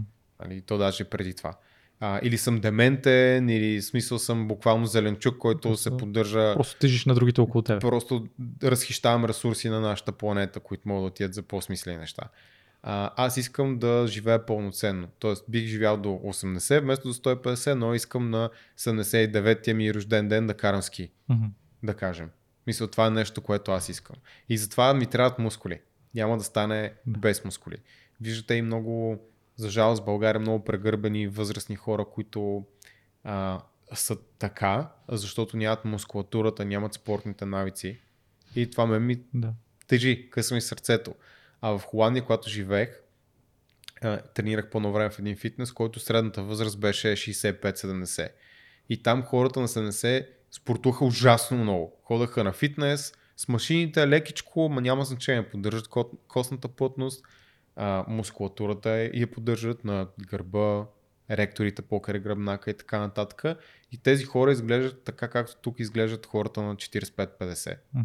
Просто защото имат спортна култура, от малки тренират, движат се постоянно. Това е изключително важно. И комбинацията всъщност от а, тренировките с силовите тренировки с тежест, mm-hmm. плюс протеина е това, което ти позволява да имаш тази мускулатура и тази костна Да, в някаква степен а, и, и други спортове имат съпротивление, аз това казвам тренировки с съпротивление. Да. Тъй като може да са тежести, може да са ласти, може да е личното тегло. Да. Може да е и друг опонент в джуджитото. Да. И, има ли значение неща от сорта на м- такива пълни движения, тип а, клякането или пък движения от сорта на един крак, да кажем дори. Тези неща имат ли, имат ли значение? И, и, имат, но мисля, че стане много сложен да. разговор. Това да, е цяло да. нова заешка дупка, да. която може да отворим. Ам, аз бих казал, че най-важното нещо е първо човек да спортува. Да. И после вече да. по възможност да добави нещо, което наистина не е заменимо и това с тренировки със съпротивление. А един друг въпрос, за който сега ще разберем дали ще плачем, mm-hmm. защото той е много, много поляризиращ. Mm-hmm. Протеин, ама той протеин от какво идва? Ами, от какъв протеин много, това е въпрос? Много от... поляризиращ и въпросът не е от къде идва, а ако не идва от а, животински происход, дали е достатъчно. Да. И дали човек внимава колко и как приема. Тоест няма абсолютно нищо лошо в това човек да е на веган диета или вегета... даже вегетарианска, песка... пескаритарианците, лактово-вегетарианците, там е лесно, защото вкарат малко яйца, сирене риба, риба. и всичко точно. А, но по-скоро при веганите да кажем, че е проблем, а, но там стига да се приемат просто малко по-големи количества. И то пак зависи за целта. Виж, аз, влез... аз дори не се усетих, че влезах в моята рамка, която е за оптимизиране на мускулната маса. Да. Но сега, ти ако нямаш цел да качваш много мускулна маса, реално ти трябва и толкова протеин. Да. Съответно, дори на вегетарианска, веган диета. Тоест, можеш да си набавиш достатъчно протеин за твоите физиологични нужди на тялото и стига да смесваш източниците, т.е. да ядеш примерно леща с боб, с ури, с различни компоненти, различни растителни а, храни, тогава нещата горе-долу се балансират достатъчно. аз ми пречувам през моята призма с моите цели, които сме говорили в предния епизод и честно казано това с мускулатурата, ам, ти кажеш да това е твоята рамка, обаче тя става и моя рамка заради нещо, с което го свързахме Мгм. преди малко, което каза ти. Ам, по-голямото количество въглехидрати е нещо, което ще ме успи, ще ме М. вкара в футкомата. Ако правилно съм разбрал твоята линия на мисълта, не то спортуваш повече мус... Да, а, а повечето мускулатура би ми позволило да мога да приемам повече такива, ти каза преди малко, че може би... Даже физическата активност ще е много по-важна за това нещо. Но повече мускулатура също ще помогне. Но тук, тук идва и момента да кажеш, че когато казвам оптимално, не означава, че неоптималното е нула. Мгм. Защото повечето хора го приемат така. Едно и нула. Он Е, off. Много е бинарно, да. Мгм. Смисъл или ядеш достатъчно протеин и Мгм. качваш мускулна маса, или нищо не се случва. А разликата може да е, ако ползвам примера, който Жоро каза с да ходим към Бургас, защото аз го ползвам редовно, не мисъл в един случай е дали ще стигна за 3 часа, в другия случай дали ще стигна за 4 часа. Мгм. Това е разликата, но Да. накрая пак ще стигнеш. Да. И по-важно да стигнеш 4 часа, за 4 часа, ама по начин, който ти позволява въобще да стигнеш до там Да. а не да вземеш оптималното, което не е оптимално за тебе и на цари градско да си изплезил езика и си такъв, връщам се. Да. Стига толкова, не мога повече. По-важно да стигнеш, отколкото да стигнеш бързо. Да. За много хора. Хората с спортни цели, те жертват. За тях това не въжи. Да. Когато някой дойде и каже, искам да се изчисли за фотосесия, е, това е датата, няма устойчивост на устойчивост. Да. Има е това е план и го следвай. Да. Но това е цената, която човек трябва да плати. Да. Ще питаме Ицо за Вито Шесто как това Ще го, работи. ще, го, ще го питаме, да. Да. и ще питаме. Тук имаше доста интересни препратки, както и Камицо. А, ти каза за ползата, за прегърбеността. Ще имаме скоро епизод с Радо Рангиов, която е точно за Да. posture and breathing, а, за нашата полза и Радва начина по за който, за, за начина по който дишаме. А, искам за да съм сигурен, че съм разбрал да направя едно съмари на трите точки до момента, как ги разбирам аз, за да ги приложа в моята, в моята цел. Първата, първата част е а, енергоразхода. От това аз извлекох за себе си, че ако съм с. А, ако намалявам своите а, мазнини до смислено ниво, както каза ти, нормата, нали, нормата, която е добра за мен, това ще ми позволи да повиша някои от капацитетите ми. Предполагам, че това са неща от сорта на, че ще съм по-здрав чисто имунно, защото ти спре спомена, че всъщност тези мазнини може да са около органите, могат да започнат да ти влияят, да ти влияят негативно на здравето, което ще може да се види през а, различните маркери. Второто нещо е, че пък всъщност трябва да избера такъв а, хранителен режим, който пък да мога да задържам, всъщност да мога да го правя да достатъчно дълго време или завинаги, ако трябва. Третото, третия фундаментален принцип е всъщност, че трябва да имам а, достатъчно количество протеин, за да мога да поддържам своята мускулатура, за да мога да се, да се движа. И тук с интересен инструмент, който казва, че може би една идея по-голямо количество в първите хранения и по-малко количество в вторите хранения, пък ще ми помогнат Като старт. оптимизацията като старт. Да, Да. ще ми помогнат за оптимизацията на а, енергията, съня, малко по-малко, може би, а, така, проблеми с енергията след хранене, а, за да не се окаже, че обедната ми почивка и обедна дрямка Значи, около то- 4 точка, часа. Точка 7, точка Да. 7 е решението за фудкома. Те ще ти обясня защо. Добре, сега сме на 3 ли сме? На Жоре, три, ти ги има, пазиш. има още Ти три ги преди пазиш. 7. Добре, Да. дай 4. Ами 4 е Четири цели много- непреработени храни. А, Предимно цели непреработени, т.е. цели непреработени храни, предимно растителни. окей. Това е четвърта точка и това много влиза в контекст на нещата, които си говорим, защото това е най-лесният съвет, когато някой ме пита а, нали, кое е, какво да ям. Защото отново тук през призмата не на това е оптимално за всеки, а през призмата на максимален брой хора това да е полезно. А, и отново има много хора, които ще кажат, сега растителните храни са вредни. В това има антинутриенти. Не трябва да дадеш това. А, тук това го пръскат с пестициди, има трябва да е био, да е органик. И всички тия неща са изключително сложни и в повечето случаи не правят кой знае каква разлика по това, което знаем в момента и зависи от коя школа на мисълта си. Мгм. А, защото вегетарианците, ам, да кажем, които, и, и по-скоро кажем веганите, които ам, не го правят, те всички го правят поради морални причини. Мислим да кажем тези, които залагат много и на, а, на това, че това е най-здравословната диета, а, могат да имат някакви доказателства, обаче и, и хората, които са на палео, могат да имат други доказателства и те се бият и едновременно намираме смесни резултати за двете. Нали, едното е вярно и другото е вярно. Ако виждаш пък неща от сорта на ам, племена, как живеят, в, които са отцепени от света, много от тях идат ужасно въглехидратна диета. Едат Мгм. по начин, по който по никакъв начин не е дори релевантен за това, което ние говорим тук и пак имат сравнително добро здраве и са лишени от болести и тъна. И особено когато става въпрос за, за чисто хранене за спортна форма, изглежда уникално някои от тях. И примерно ядат по 300 грама мет на хранене, Вау. после ядат 24 часа, после ядат 4000 калории, ако намерят дърво, примерно с презряли плодове. Измислям си, нали, но горе-долу има нещо такова. И инуитите пък ядат а, на... Дали там е протеин и мазнина, какво да ядат? Да. Убиеш тюлен и ядеш каквото има по тюлена, няма, няма мед вътре. Май това е кето. И, и краставиците липсват. Зависи, може от протеин да излизат от кетоза. И краставиците липсват. Краставицата липсва, да. Да. А, така че, е, нали, има, има си различни школи на мисълта, различни начини по които може това да се разглежда. И моята идея беше вместо да казвам какво каза всяка една школа а, и да става хората да си направят а, ресърча, да вземат това, което е най-разумно, което е най-устойчиво, което а, примерно една средиземноморска диета, която почти винаги изкача като сред най-добрите и което е най-балансирано и най-устойчиво, да го взема и да го излека до една сентенция, която е тази. Предимно цели непреработени, т.е. цели непреработени храни, предимно растителни. Може ли е. примери за такива? Кои са тия цели непреработени храни? Смисъл, няколко примера за тия храни, които Да, може да по- инкорпорираме По в цяла нашата диета. непреработена храна, примерно портокал, броколи. В смисъл всичко, което трябва да вземеш и да си го сготвиш и е растение или е храна, която по принцип ядем, особено в нашите ширини, т.е. сирена, меса, яйца и така нататък. Сега Меса? Има хора, които не са окей с млечните също. Според мен това е дълга тема. Аз не виждам абсолютно никакъв проблем за хората без лактоза непоносимост. Да. А, и За, за месата нещо исках да питам.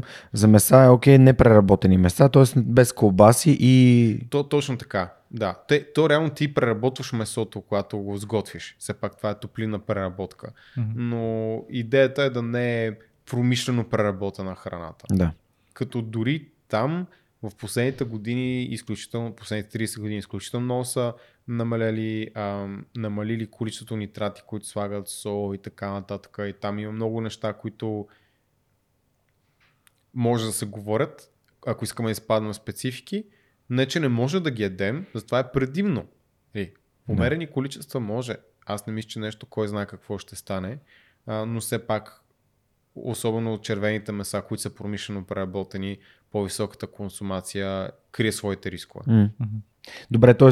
аз буквално го разбрах като храна, която трябва да си подготвиш вкъщи и не можеш просто да хванеш, да разопаковаш и да изядеш. Да, без да е промишлено преработена. Мисля, това е. А, също за червените меса тук е много интересно, тъй като когато те обгорят, обгорената частичка е канцерогенна, но когато се маринуват в някаква киселинна среда, т.е. нещо цитрусово да кажем, се намалят изключително много с някои от тези съставки с 80-90%. Врат на пържола с лимонче. Да. Еми да. Ама не, трябва да е маринувано първо. А, добре. Да. Шегувам се. А, броколи това, е, това. това според мен е супер съвет. Много хората пак, подценяват да. зеленчуците изобщо като източник на ниски калории, а реално голяма, а, Голям обем. голям обем, да. Да. да. А, Има ли значение подредбата? В смисъл? А дали ще ям салата и след това пържола или пържола след това салата? Може да има, със сигурност ще има някаква разлика, но мисля, че просто не е практично за повечето хора и разликата е доста малка. Да. Окей. Не мисля, че е нещо, което да си заслужава усилията. Добре. Значи, до момента а, разбрахме, Ако че... ядеш навън, по-скоро като стратегия, първо да си набавиш протеин, Окей. да знаеш това е най-важното и после вече нали, салата също е окей. А, супер е даже, ако можеш салата, протеин на първо място и вече после, нали, като има някакви изкушения и така нататък, по-умерени количества. Да разбирам ли, че е правилно да си осигуриш протеина първо, за да не стане така, че другите неща, като ги изядеш, после не можеш да си приемеш протеин.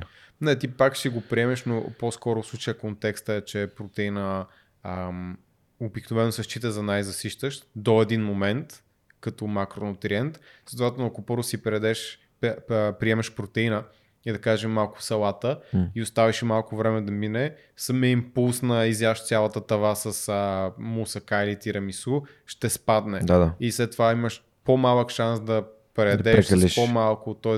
случая по-скоро е damage control. Това съм го виждал много често с хора, с които съм работил и аз, че като им кажеш, окей, а, приготви си на всяко хранене салата и като им включиш и протеин, под каквато форма те предпочитат, дали яйца, дали а, месо или риба.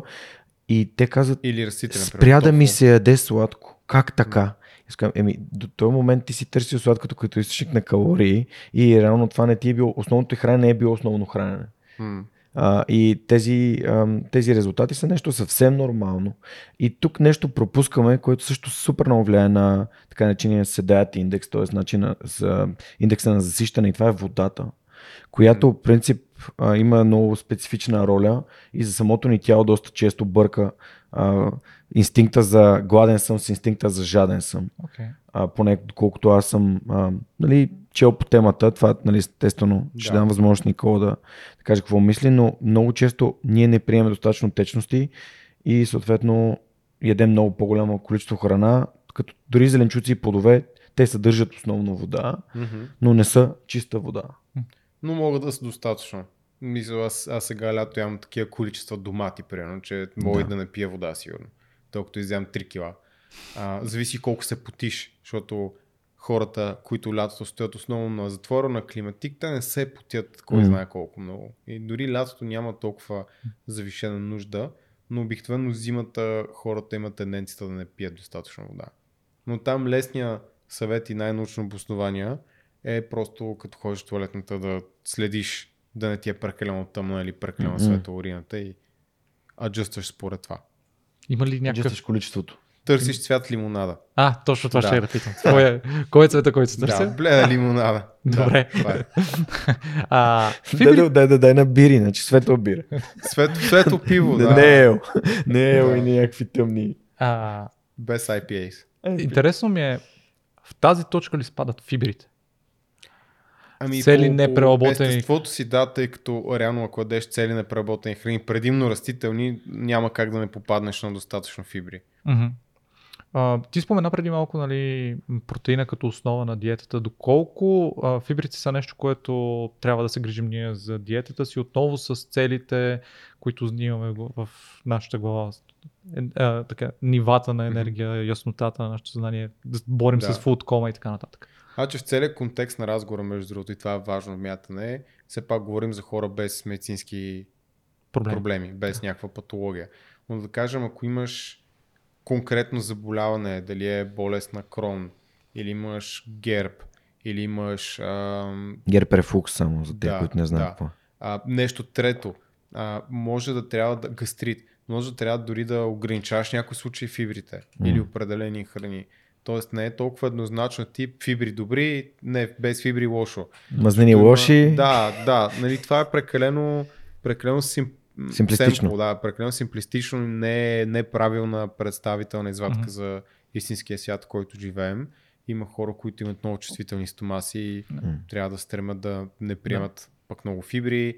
Може някои фибри просто да са доста по проблемни за тях. Има едни така наречени FODMAPs, а, които хора, които често им се подува стомаха, имат проблеми с храносмиването, почти винаги почвам от там. А, просто диета, в която се махат храните, които са богати на тези ферментиращи Мгм. а, олигополи, там, захари и така нататък.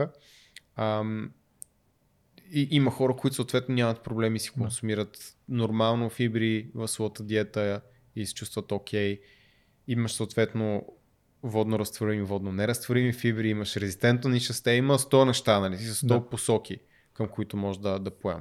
Но в повечето случаи, ако човек няма проблем с перисталтиката, лично според мен няма смисъл да дълбае толкова много. Просто хапвай си а, непреработените а, Да. храни от а, растителен характер и общо ще си набавиш ти е Основно от растителен каза сега. Да. Тук Да, основно от без Да. да заритаме в Предполагам, че фибрите са основно Е, в, а, Фибрите са изцяло. Изцяло. в, в, в растителния характер. Да. Но за да се върна на това с цели непреработени храни, ще дам един много контраинтуитивен пример.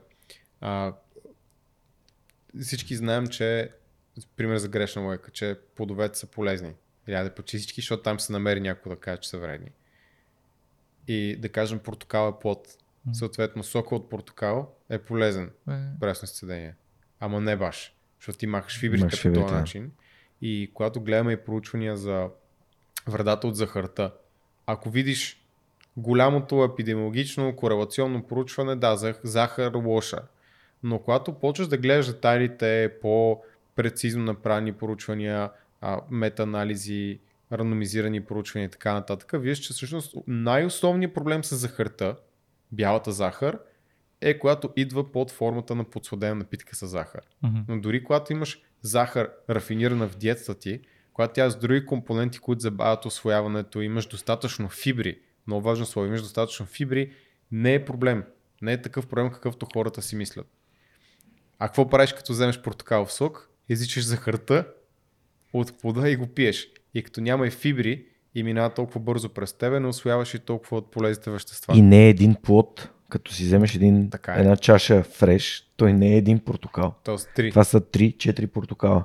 М. Тоест, само за да а, обобщи това, което Никола каза, той каза, течните калории са нещо, което просто директно могат да ам, променят изобщо а, целият баланс на това, което говорихме в първия принцип, на, на приема на, на енергия. Течни калории. Има ситуации, в които могат да са много необходими течните калории. Ултрамаратони и всякакви такива работи. В, а, но в стандартния пример, ти, да, да продължа за история, която каза ти, и когато го направят това този фреш от mm-hmm. портокал, какво става? И буквално дали си сложил захар в вода и пиеш подсладена напитка или прясно изцеден сок, разбира се има разлика, но не е супер голяма. Но проблема е, че влизат изключително бързо. Да, нали, голямо тези количество захари. Мисъл, веднага- калориите ли са проблем Не, захар? просто вече тълта чиста захар, която... Айде, не е точно чиста захар, защото имаш различни видове захар. Фруктоза глюкоза, фруктоза. Фруктозата трябва да мине през черен дроб, глюкозата веднага, нали, Мгм. действа. Но идеята, че имаш веднага Да. спайк, в, а, в инсулина и в Окей. кръвната захар. И само да кажа пак, това може да е окей за някои хора. Тези, които тренират изключително сериозно, изключително активно, а, хранят се добре, за тях това няма да е по никакъв начин проблем, Да. защото тяхното тяло ще има достатъчно добър инсулинов отговор, няма да свръхстимулира или да, Да. не отдели достатъчно инсулин, нали, ще свърши работата организма. Но когато говорим за повечето хора с заседнало ежедневие, Да. които нямат добра диета, които не спортуват, това може да не е най-добрата храна за тях в момента. Да. И по-добре ще си хапнат портокалчето. За, за, за хора, които тренират нормално количество, нали, не са професионални или непрофесионални атлети, а, както казах, ти водим една идея по заседнал начин на, на живот, а, тогава този високо количество на, на захар, на инсулин, всъщност до какво води? Пречи ли ни, помага ли ни? Има ли, в ще, какъв ще контекст? В, в смисъл, в е, еднократно, постоянно. еднократно а, в контекста на нашите капацитети, а, Да. за които си говорихме, примерно. Еднократно всеки ден или по, по принцип еднократно? А, еднократно, може би всеки ден, да. Окей, okay, защото има разлика един път да направиш Да. нещо и да го правиш един път на ден, Да. когато вече е Да. Навик. хронично, Да. да, навик. А, защото от един път да ти скочи кръвната захар, освен ако нямаш пак сериозен медицински проблем, а, нали, не, не е кой Да. знае какво.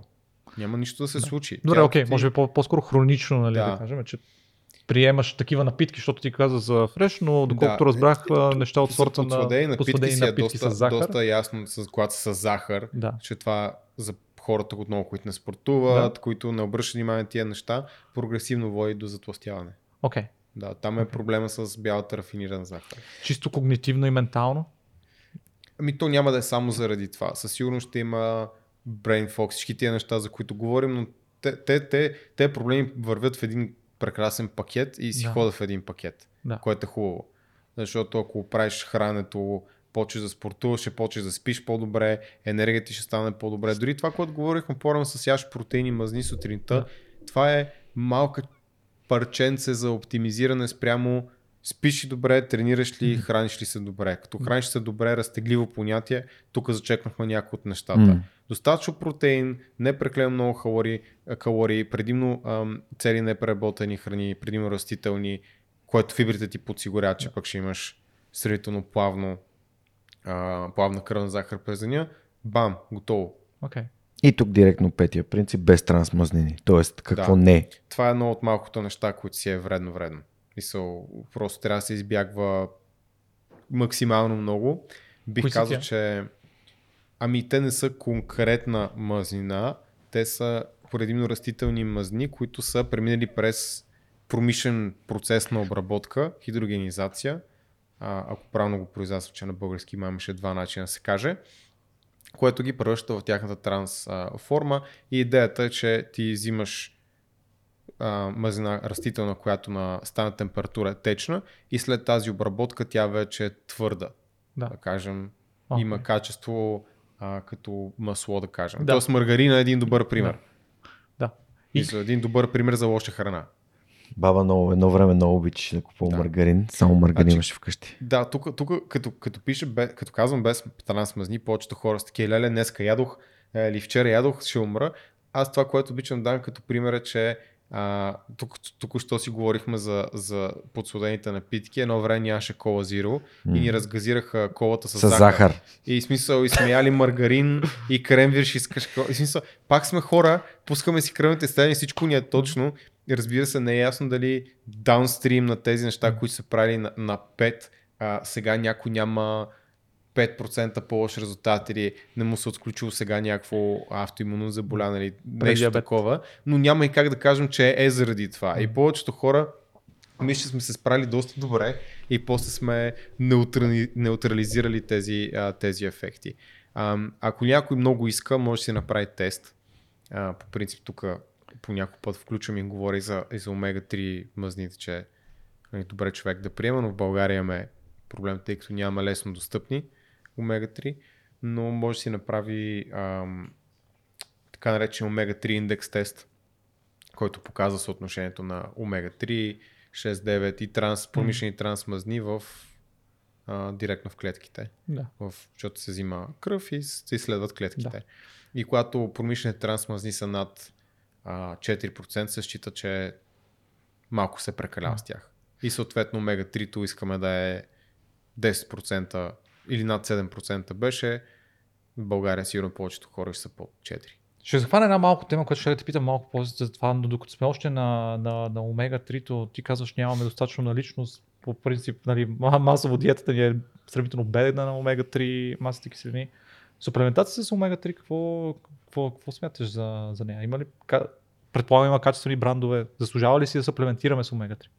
Не знам кой бранд колко качествен, не мога да кажа, но И омега-3 е доста лесно се окислява, нали, съответно става лошо.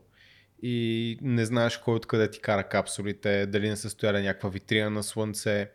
И аз не обичам да рискувам и се стремя да ям риба. По-мазна риба, но много хора в България нямат достъп. Ние нямаме като цяло достъп до риба. Една от страните в света, световен мащаб, които сме най... как кажа, най... а, Ограничени. Ограничени, точно така, благодаря ти, Шор.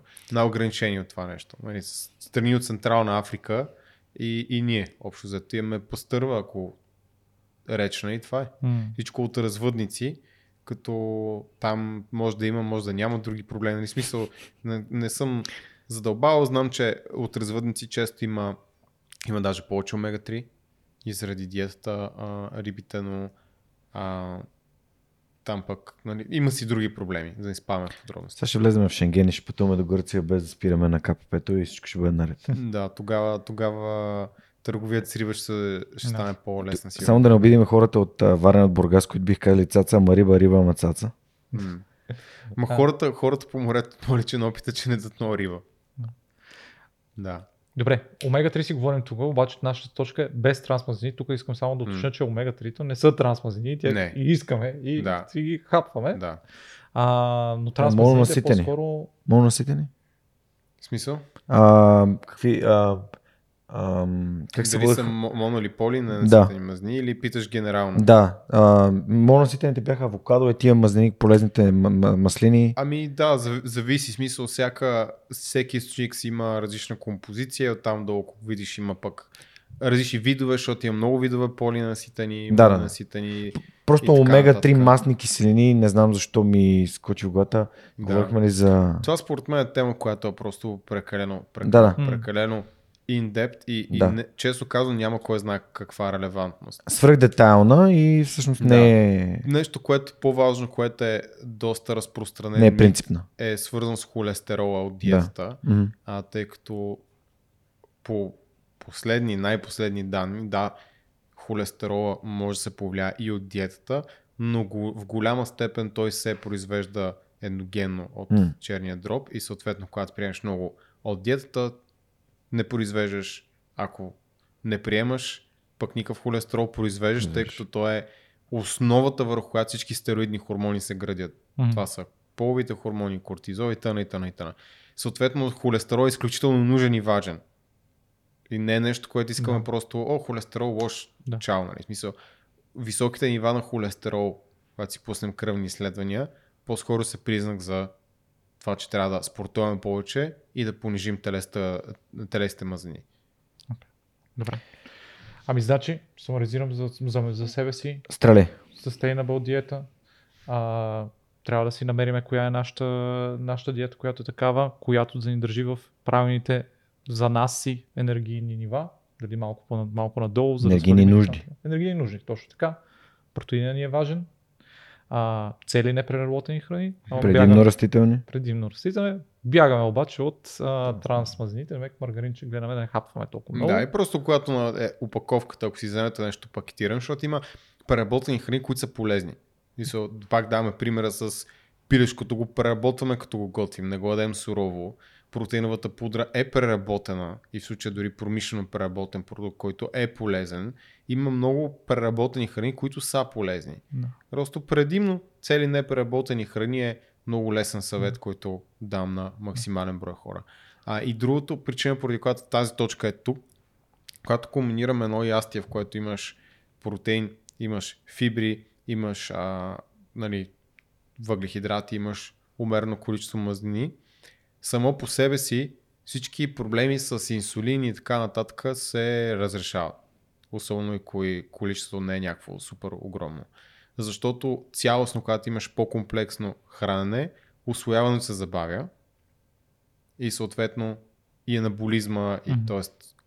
времето, в което имаш ам, аминокиселини в кръвта и така нататък, е, е прозорец е по-дълъг. Няма такъв пик, чак, но е по-дълъг самия прозорец. Той се застъпва, ако правиш физическа активност, което за целите на това, което казваме е идеята. Тоест, когато ядеш три пъти на ден, да кажем, комбинирано хранене, в които имаш и фибри, и мазни, и протеин, имаш и, и някакви въглехидрати, нали, или по-голямо количество зеленчуци да те за- заситят, голяма част от въпросите на хората, ама инсулин, ама не знам си какво, те просто се разрешават. Просто не го мислиш. Ядеш по този начин и- е лесно. Мгм. Пак говорим за хора без медицински проблем, защото хората, които са инсулинозависими, диабет тип 1 там е по-различно. Да. Хората с гастрит второ, с язви трето, с рефлукс четвърто, нали смисъл. Това са вече медицински Да. проблеми, които Да. а, си има съответно медицински лица да ги разрешават. Аз това обобщение, което го направих, го направих, защото си дал сметка на нещо, че м- много различни видове диети, това започна да казва в началото Никола, обаче сега като ги описва вече тези неща, аз го разбирам. Много различни видове диети съв- съвпадат в това нещо. Бе, И ти можеш да избереш за себе си, защото ти можеш да избереш ниско въглехидратна, можеш да избереш високо въглехидратна и пак да паднеш във всичките тия неща. Мгм. Имаш много, много малко са, са ограниченията, по-скоро са предписанията, които да, да, около които да можеш да изградиш сам диетата, което пък ще ти помогне, може би, да е устойчива, защото е тази, която пасва на теб, си е диетата, която си е за теб. Да, то това е идеята. Но почват стрикно първото стъпало, нали, първият принцип трябва да е спазен и тогава минаш на втория. Той трябва да се спази, тогава на третия, защото диетата ти може да е много устойчива, затова е на второ място на Да. този принцип, но да е понички Да. фъстъчено масло, нали, мога да го ядеш цял живот, ево, Да. ама не постигаш първата цел, Да. а, която е все пак да е спрямо твоите цели и да се напаснат с енергийните, енергийните прием. Тоест тези 7 точки ти си ги мислил в последователност и в свързаност, а не са просто 7 рандъм точки. Да, поне първите, а, първите, всъщност да, до... шестата е, трябва да се спазва independently, но да, бих казал, че Така, каква е шестата? Шестата ли Правилото на парето. Се, седмата, А, okay. извинявай, да. Стигнахме Ама до шестата. Ние стигнахме до шестата така иначе, която е правилото 80-20, нали, в смисъл парето принципа, Power Law, зависи как го наричаме, който е, виж, не се притесняй. 80% от времето може да ядеш чиста храна и 20% от времето стига да няма трансмазни, не го мисли толкова много. Нали, може да хапнеш, може да пинеш. И тук, когато говорим за отново в контекста на longevity, um, lifespan, health емоционалното здраве също е важно и много хора изпитват огромен... Първо, че това е невъзможно слове, никога да не ядеш хляб. Мгм. Мисъл, за 60 години няма стане. А, или много малко хора ще го спазват. И второ, имат нужда чисто психологически да се отпуснат понякога и начин по който някои хора го правят е с храна. И съответно, знаем от проучванията, че е окей 10-20% от калориите ти генерално да идват от храна, която може би не е най-прекрасната за твоята диета, което означава, че един ден в седмицата, ако излезеш и хапнеш малко пица, дори си надскочиш калориите, не би трябвало да е проблем, ако в останалите дни компенсираш. Нищо няма ти стане. И особено всички тези храни, които повечето хора се изкушават да ги ядат, Сладки. да, разбира се, те могат да, да имат еквивалент, който да са направили с по-низки калории. Жертва са част от вкуса, разбира се. Или да се направят просто с хубави продукти. М. Като едно да ядеш гадна пица с салам, най-гадния салам и така нататък. Друго да отидеш на някое много хубаво място, да хапнеш една хубава пица с добре приготвени продукти, с уважение към храната и хем ще е по-вкусно, най-вероятно. Хем знаеш, че няма супер наблъскано с трансмазни, с нитрати и т.н. и т.н. и т.н. И вместо маргарин ще има масло. Да, 80-20 най-забавният ми пример е не е важно какво ядеш между коледа и нова година, а какво ядеш между нова година и коледа. То- Точно така, да, да. Точно така. Супер, ми това е малко или много self-explanatory. Само се обяснява а, и да, обяснява защо дори а, професионалните атлети имат а, чит дни, в които се разтоварват. Нали, това е нещо, което Аз не ментално... харесвам термина cheat ден обаче. Да, но Да. чит хранене. Имаш нещо, което си хапваш, защото ти се е дояло и това е нормално. Ти си човек и всъщност има много голяма връзка между емоциона, нали, емоционалното състояние и физическото ти състояние. А, и е хубаво да, да, да, го, да го слушаш, да го спазваш. Да, професионалните атлети често го правят, тъй като ако искат да си набавят всички калории от кафяв ориз, ще умрат е. буквално. Така че те трябва да дадат преработени храни, за да облегчат стомаха, който не може да преработи такъв обем от храна. Е, Фелпс е много добър пример. Ти Да. започна с него, че той яде някакви палачинки с майонеза, фастъчено масло и какво си, за да може да си набави тия 12 000 калории, да ти изразходва. Да. Да, аз мисля, че това е малко превръчено там. С Фелпс, ама, нали, примера е достатъчно добър. Прав Има един много як англичанин, а, Рос Еджили се казва, той направи едно плуване около британските острови. А, как се казваше книгата му, Unbreakable ли беше? Не, Unbreakable е на, на този а, ли си? Грег Гогин, на Гогинс, да. Да. Та, този ам, Роб или Рос Еджли беше, той трябваше да плува в, едно, в една такава ам, дреха такава като за сърфист, защото все пак е доста неопрен. студено там в един неопренов костюм. И той не, не излезе на сушата нито един ден. Та за 100 и колко дена, мисля, че 100 и няколко дена беше направил това плуване. Той ядеше спрямо книгата, фастучено масло, намазано върху пица, е такива Да, неща, защото абсолютно. наистина. И той казва, в момента се чувствам като тюлен, той е някакъв бодибилдър, защото тези мазнини му помагат в този конкрет, това конкретно предизвикателство да има физиката, която му е необходима, за да има терм, терморегулацията и защо мускулатурата Абсолютно, да да. може да работи. И за това му трябват огромни количества мазнини. И това е а, пак нали, такъв пример. Е, целта определя как се храниш и къде искаш да А, стигнеш. Нашата абсолютно. цел е peak performance и longevity Да. за IT people.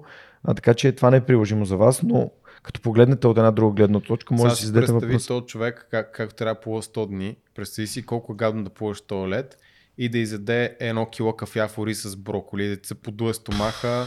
Ти не мога да плуваш 3 часа после. Ти после директно потъваш, нали? В Смисъл, не е... Тоест, здравословност в един контекст може да не е...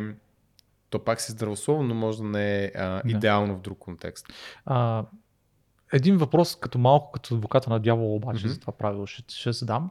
А, пример с а, мой колега и приятел, ние, аз разказвал съм, а, имаме тук в LimeChain една група за longevity support група. Един от хората там, който казва следното нещо.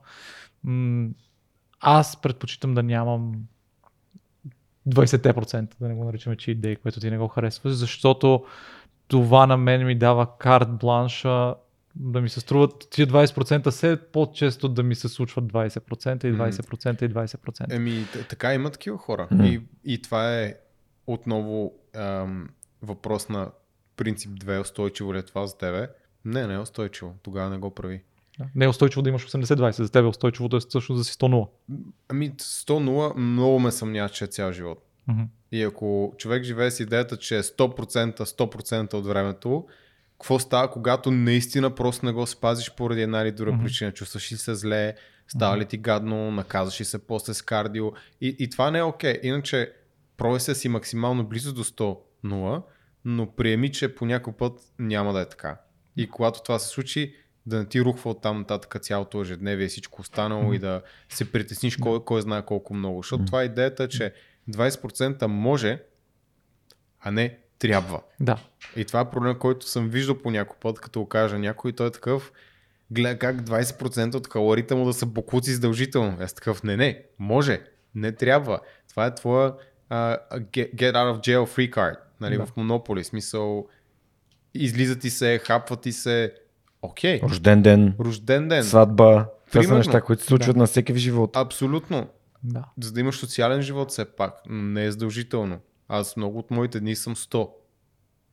Има дни, в които съм 60-40. Да. Случва се.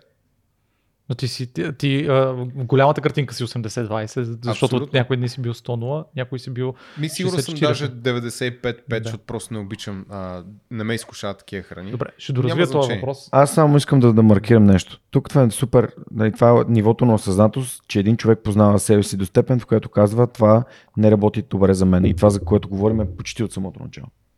И, и пак питай го добре той а, кое, кое е храната, която няма търпение да, да хапне. Защото 80-20 може да е в случая. Казал ми е, че е банички. Тоест хапва банички. Не, но Да. се опитва да не ги яде. Да, опита се да не ги яде. Да. Точно това, на което, към което биех, че няма как да е 100% от времето, но може да е 20% от времето си наскочил калориите. Защото аз съм сигурен, че си има храна, която много обича да яде и яде в момента е здравословно. Но ти с здравословна храна можеш да си наскочиш калориите. А 80-20 просто не се преценя, ако 20% от времето нещо се оплеска. Да. А, едно нещо, което съм забелязал и по себе си, и по други хора, които са го споделили в, в нашата лонгжевити група, е всъщност а, това, че най-големият фактор, може би, или най-често се случва да влезеш в 20%, където да не си спазиш това, което Мгм. правиш, е в а, едни моменти на слабост, на глад, така да кажем, които много често се, се случват, а, как да кажа, сутрин. Абе, може би на вас ви се е случвало, но ставаш, събуждаш се и си ти преди малко за нещо такова а, каза извън камерата, събуждаш се и почваш да си мислиш за някаква определена храна или нещо определено да, да, да ядеш. Има ли някакъв начин за справяне с това цялото нещо? Има ли нужда да се справяме с това цялото нещо или по-скоро трябва да му се подадем? И ако започнем да се поддаваме по-често, дали М. пак не влизаме в обратния принцип? Ами, аз само искам нещо да кажа. спо- Според мен не, не си ме разбрал правилно. Аз искам да се. Искам да ям. Тоест, всъщност, ако не съм закусил до обяд, искам. Просто мисля за храна, а, но не е като се събудя веднага сутринта. Като се събудя веднага сутринта, имам някакво време да взема решение какво ще ям. Тоест имам, имам го това време, но когато го скипна това хранене и вече почна да го отлагам във времето, а, това натрупване на а, съпротивление ме кара да взимам необмислени решения спрямо а, зърнена диета. Мгм. Нали, да ядеш това, което зърнеш, Да. това, което ти първо ти попадне пред погледа. Тоест, според мен, а, това е конкретно за мен работещо и, не, и мисля, че хората не се събуждат сутрин с мисълта, ще ям судолет, торта, а, баничка или бургер. Хората сутрин се събуждат с мисълта, че имат нужда от храна, която е на по-такова, по-генерално ниво. А, и корема и така нататък. Дори малко вода като пинеш, нали, ти се чувстваш готов да изкараш още някакво време, докато си приготвиш храна. Мгм. А, но при мен лично най-тегаво ми е, когато съм пропуснал основно ядене или когато ми е много физически, а, ментално нали, изтощаваща работата. Тоест, излизам от някакъв запис или от някаква среща и съм такъв, трябва да ям нещо, защото просто ам, и, и, пак съм в зърнена диета мод. Всяко едно от тия неща са навици. Просто както си се научил, ам, така ще се случват нещата. Да кажем, аз съм правя умишлено фастинг доста време, точно за да може да не се чувствам въобще притеснен от това, че не съм ял дори съм гладен. Мгм. И в смисъл мога днеска да ям цял ден. Мгм. Нямам никакъв проблем. И вече оттам нататък е имаш и план за действие. И обикновено Жора е прав, че волята да взимаш правилните решения сутрин е по-силна и спада с течение на деня. Мгм.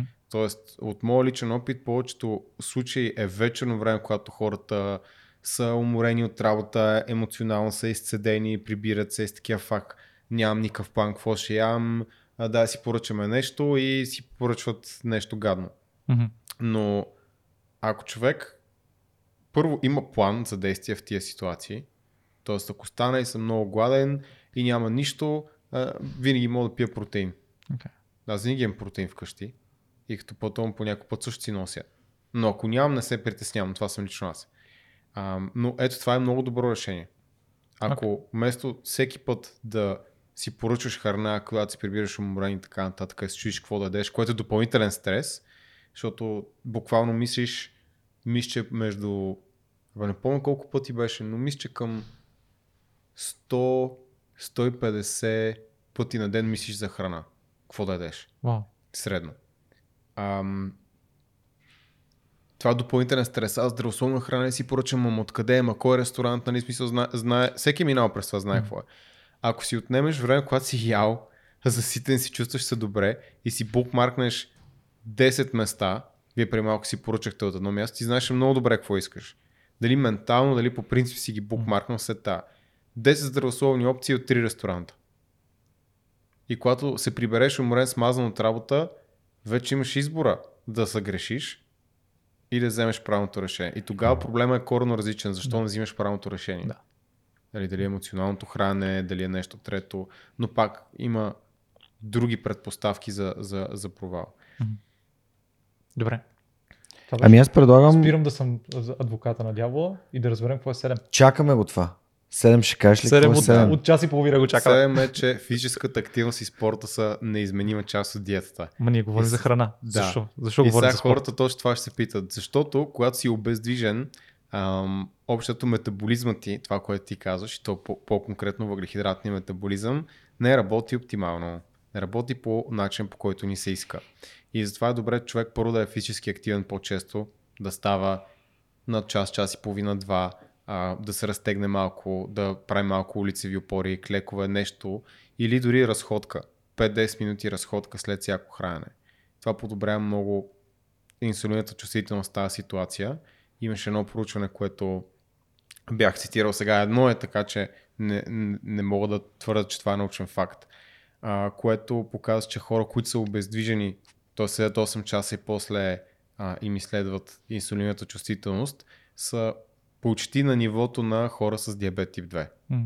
Тоест, ако 8 часа просто седиш и не се мърдаш въобще и решиш после да дадеш нещо, буквално все едно си с диабет.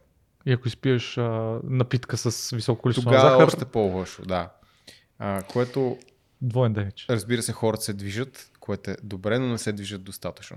Но също и спорта ние го засегнахме много пъти. Самите тренировки с тежести, те подобряват инсулиновата чувствителност. Кардиотренировките, всяка вид спорт по, а, по-интензивен, той подобрява инсулиновата чувствителност. Мгм. Съответно, нещата, които ядеш, ще можеш да ги усвояваш. Да. Усвояваш не е правилната дума, но тялото ти ще се справи по-добре с това да ги... Инсулиновата чувствителност това е нещо, което е добре да си... А... По принцип е добре, Добре. човек да има по-добра инсулинова чувствителност. Окей. Инсулинова резистентност обратното е, Да. нали, вече върви Пътя към диабет. метаболен синдром и диабет тип 2. И всъщност да върнем в началото, когато питахме Никола какво е метаболизъм, той каза това е обмяната на веществата и това, което е седмо правило в неговия списък с принципи е, че активност, физическата активност влияе на обмяната на веществата. Да, И то е, нор- то е common sense, нали? то е по... да. Мускулите влияе нужда позитивно. от нещо да ги... Цялото ти от тяло има нужда от, Да. от, от неща. Да, но физическа активност бих поставил на първо място преди спорт, защото много хора не искат, не обичат да спортуват, но все пак Не е да се движат повече, да правят повече крачки, както Жоро нали каза, си 16 000 крачки на ден, да имат навика да стават на 1, 2, 3 часа, да се раздвижат малко. Това е изключително важно. Изключително, изключително важно и може да разреши някои проблеми още в зародиш. Аз съм виждал, мисля, че едно изследване, което Лазар доста често цитираше за това, че а, имаше някаква а, връзка между наднормално тегло и средния брой крачки на ден. А, просто това е в някакъв спомен съзнанието ми. Със сигурност има корелация. На, до, мисля, че 8000 беше препоръчителният минимум. 8000 крачки средно на ден. Да. Което за мен е нещо, което... 7-8. 7 е Супер. сега цифрата, е модерна. 7 ли? Да. Окей. Ми, това е, не е кой знае колко много. Това е един час на ден. Да, но а, в контекста на безкрайната игра, да имаш такъв тип физическа активност е безценно. Защото нали, аз съм работил с много хора. Има хора, които са отслабнали с бягане, има хора, които са нали, отслабнали им преди цели подкожни мазнини, хора, които харесват физически тренировки, силови тренировки, хора, които харесват а, а, такива групови занимания, хора, Абсолютно. които харесват йога а, и, и това, че няма one size fits all, както стана ясно от целия ни разговор М. и за храната, и за движението, така че много се радвам, че минахме през тези 7 принципа. Като прочетох се, а, принципи на Рей Далио, М. най-важното ми осъзнаване от тази книга беше аз какво ще стане с живота ми, ако всяко нещо, всяко решение, което взимам, го изследвам на принципно ниво. Примерно, какъв е принципа, който кара това нещо да работи? Кой е принципа, който, например, а, ако спазвам в конкретна позиция в джуджитсото, това ще ми подобри позицията значително. Тоест, започна да търся а, root causes, нали, нещата, които, ето, както Никола е създал за себе си такава стратегия, работят на фундаменталното ниво, което трябва да разбираш, за да можеш да надградиш на него. И още от началото, като почнахме си говорим за принципи, исках да ви, да ви го споделя това. А, изпускам един много важен макронутриент, може би не знам макронутриент, и това са кухите калории. Тоест, калориите от алкохол. Алкохол си е макронутриент. Ку- Кухи калории се счита, че... В смисъл пак влиза в този контекст, но алкохол е... да, Обясни ми, моля каква е ролята на алкохол, защото смятам, че за всеки един професионалист, включително IT професионалист, алкохол е средство, както храната е средство да избягаш, така и алкохол е средство да избягаш или пък да се разтовариш, да се разпуснеш. Това влиза в а, общия брой калории, които ние приемем. Да. И нали, тук не говорихме за средно седмичния прием на калории. Не, не е важно днеска да приемеш 1500, ами седмицата. Нали, Да. из- Използвам рандъм число. Генерално, да. да. Та, кажи малко за алкохола, смятам, че това е нещо, което не сме засегнали, пък е, е важно. Това е най-болната тема на всеки българин. Сега точно в, в Instagram е едно мое видео, в което казах спри да пиеш алкохол, това е хука. Стана доста вайрал и отдолу някакви чичаци с а, двойни гуши шкембаци а, почнаха да, да ме псуват и тъна. За жалост това е реалността, в която живеем, но алкохола, както и да го гледаме, е вреден. И so, ако прочетеш какво пише Световната здравна организация, като включително имаше хора, които казаха, е, СЗО изгубила кредибилността си заради а, нещата с последните 3 години. Дори, дори една грешка, смисъл, нищо не означава при положение, че СЗО е една от най-добрите инстанции за такива неща. Но както и да е, това са глупави аргументи за мен. СЗО казва, риска от алкохол започва с първата глътка. Както искаш го интерпретирай от там нататък. Но дори една чаша на ден, аз не мисля, че е окей. Даже мисля, че много не е окей. Ако някой иска peak performance и ако иска longevity, не казвам, че няма да ти попречи на, че ще ти попре- попречи на резултатите. И две чаши на ден може да ти попречи на резултатите. Но ако говорим за оптимизиране, това е едно от нещата, които се оптимизират сравнително лесно. И имат ползи в дългосрочен план. И много хора казват, нали, да, ама аз като пия вечерно време И... Спим по-добре. А това не е така. Това е тотална грешка. Мисъл, успиваш се по-лесно, но реално не изпадаш в дълбок сън. Мгм. Мисъл, и се будиш по-често и те Спи неща не по-зле. се помнят. Също е с тревата, между другото. Тя не подобрява съня. Време до заспиване и сън са две различни метрики. И двете са важни и двете могат да се манипулират по много начини. Ема някои хора да казват, аз не пия, ама като пия едно, ставам друг човек, а то другия колко пие. Това е добър лав, да. А, като аз идеята на това видео беше да кажа на хората, които пият всяка вечер по една бутилка, че това не е нормално. Да. Да. Това е алкохолизъм. А, една чаша на ден, окей, файн съм с това. Но все пак, ако някой иска да говорим за оптимално и за longevity и за така нататък, спри да пиеш. Да. Пи по-рядко. И ве- веднъж седмицата малко. Нали, смисъл, Андрю Хюберман има много хубав епизод за алкохола и бих препоръчал просто хората да гледат а, този епизод, тъй като аз не съм изпадал в изключително много подробности, а, а има и доста нови неща, които той цитира там, но смятам, че доста беше доста интересно за мен да го, да го чуя това. Ще питам чат GPT колко калории има в 50 мл уиски, просто да го съпоставим с някаква обемна, нормална, а, непреработена Между храна. Концентратите тип уиски, водка и така нататък са най-добре, тъй като имат само алкохол а, и нямат, нямат а, много захар, както ликьорите, А, окей. и, и захар. Да. И понеже са по-сладки, се пият по-лесно. И го казвам от позицията на човек, който сега аз не обичам да пия, но се случва и, и аз пия понякога и аз много обичам джини. Ходиш на сватба. Джини по-хубаво иски. Не, на сватби не пия. Не, много рядко. Но, но пия, пия малко и пия много рядко. Тоест не, не, не, не искам да съдя хората, които пият, просто казвам, ако искате да оптимизирате longevity, health span, life- lifespan, просто не е окей да пият всяка вечер. Добре. Искате ли да сложим една панделка на фундаменталните принципи на Никола? И след това имам няколко въпроса, които са към тебе, практически от Longevity групата и... Би ги заковал на стена тия 7 принципа, защото ако си вземем а, стратегия да работим по тях, смятам, че всеки би подобрил живота си значително. Добре, Мгм. казваме ги един последен път. Ене, енергиен баланс и енергонужди спрямо твоите цели, които имаш Мгм, в, в момента. Sustainability или как да поддържаме всъщност. В момента ли дългосрочно? Твоите цели в момента дългосрочно. Да. Те, са, те са по дефиниция сегашните цели. Да, сегашните се ти цели, окей. Да. Да, поддържа а, устойчивост на твоята диета. След това влизаме с а, три, трите неща, които са за макро, около макронутриенти, които са протеин, ни трябва, а, необработени Цели храни, непреработени цели непреработени храни, Предимно, предимно растителен. от растителен Да. характер. А, петото беше не на транс а, мазнините. Шестото е нещо, което ни позволи да спим малко по-добре и да си хапнем когато искаме, което е 80-20 принципа, Да. че всъщност трябва да сме страхотни в 80% от времето и можем да, можем да си позволим до 20% от времето. Всъщност, Да, да. а не трябва. Да, можем до 20% да, сме, да си позволим. И последното е всъщност, а, ние сме една цяла система и храната не е само храна, и метаболизма не е само хранене, а и всъщност спорта и нашето физическо, физическо движение. Така че седмия принцип е физическото движение ще ни помогне за, а, и за нашия хранителен режим, и за нашия метаболизъм. Топ. Да. Супер. Слагаме тук, за да сложим нали, точката, да може да сложим а, маркер в а, YouTube, да може хората да си цъкнат, да ги чуят само тия 7 и после да се връщат където искат да ги, да ги чуят. Сега ще задам няколко въпроса, които са свързани с нашите капацитети, а, просто да изследваме за някакви практически инструменти. Ние вече споменахме, честно казвам, много такива практически инструменти. От това да започнем с протеини, да оставим въглерати за малко по-късната част на нашия хранителен прозорец, което ще ни помогне да нямаме неща от сорта на coma.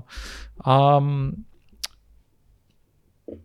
къде е, е, и, и, и, и кои биха ни били някакви практически съвети, те може би са свързани с самите принципи, а, за да подобрим един от нашите капацитети, който е свързан с а, имунното здраве. А, предполагам, това е огромна тема, но някои основни... Да, един би бил да се спортува активно. Добре. Тъй като Демек това, седем. да, това влияе изключително много Да. на, на имунната система. И като цяло аз не съм експерт, така че не Да. мога да, да говоря за Да. А, имунната система много. Това е една от най- най-сложните Да. теми в медицината като цяло. Може би най-лесното и най-достъпното нещо е, че първо повечето хора не приемат достатъчно протеин, Мгм. което помага с имунитета, но и второто е, че ужасно много хора, включително в България, са дефицити на витамин D. Окей. Така че едно кръвно изследване за витамин D два пъти в годината е добра идея, за да може човек да определи къде се намира. И при мен беше изключително на долната граница, изключително дълго време витамин D, въпреки че пиех витамин Да. D. А, и слънцето въобще не е лесен начин за достъп на витамин D в днешно време, заради модерния начин на живота. Да. Ти ми изпревари следващия въпрос, който беше, ние говорихме доста за хранителни режими, за метаболизъм Мгм. и някакси неизбежно част от цялото нещо е суплементацията. Мгм. Ам, имаш ли някакъв, как кажа, някакъв фун, ам, фундаментален лист от някои неща, които ти смяташ, че масата хора, поне в България с нашия начин на живота, поне IT хората, е хубаво да приемат или поне да изследват, за да решат, че трябва да приемат. Ти тук що каза да. витамин D. Няма задължителни добавки. Ние, аз имам позицията на човек, който произвежда и продава. Нали? Смисъл, аз съм търговец в кавички, но няма задължителни добавки. Те се приемат при необходимост. И отново човек трябва да знае кога, какво му е нужно, за което може да се образова или да се консултира с някой, който разбира. И най-лесното е да се пуснат едни кръвни изследвания, като даже само за витамин D според мен има смисъл, ако човек няма симптоми, някакви, които го притесняват и винаги може да се консултира и с лекар какво Мгм. допълнително да пусне и после конкретно да поправи проблемите, ако може с храна, ако не може с, а, с добавка. Примерно витамин D с храна ще е доста трудно, а, но да кажем пък витамин B9 и B12 с храна не би трябвало да е толкова трудно. В смисъл Мгм. малко повече жълтъци, една лъжичка черен дроп на ден, под каквато и да е, да е форма. Нали, би, би помогнал. Нали? Да. Не казвам, че ще реши проблема. А, не мога да го кажа, защото Да. всеки човек ще е различно, но това би бил добър подход.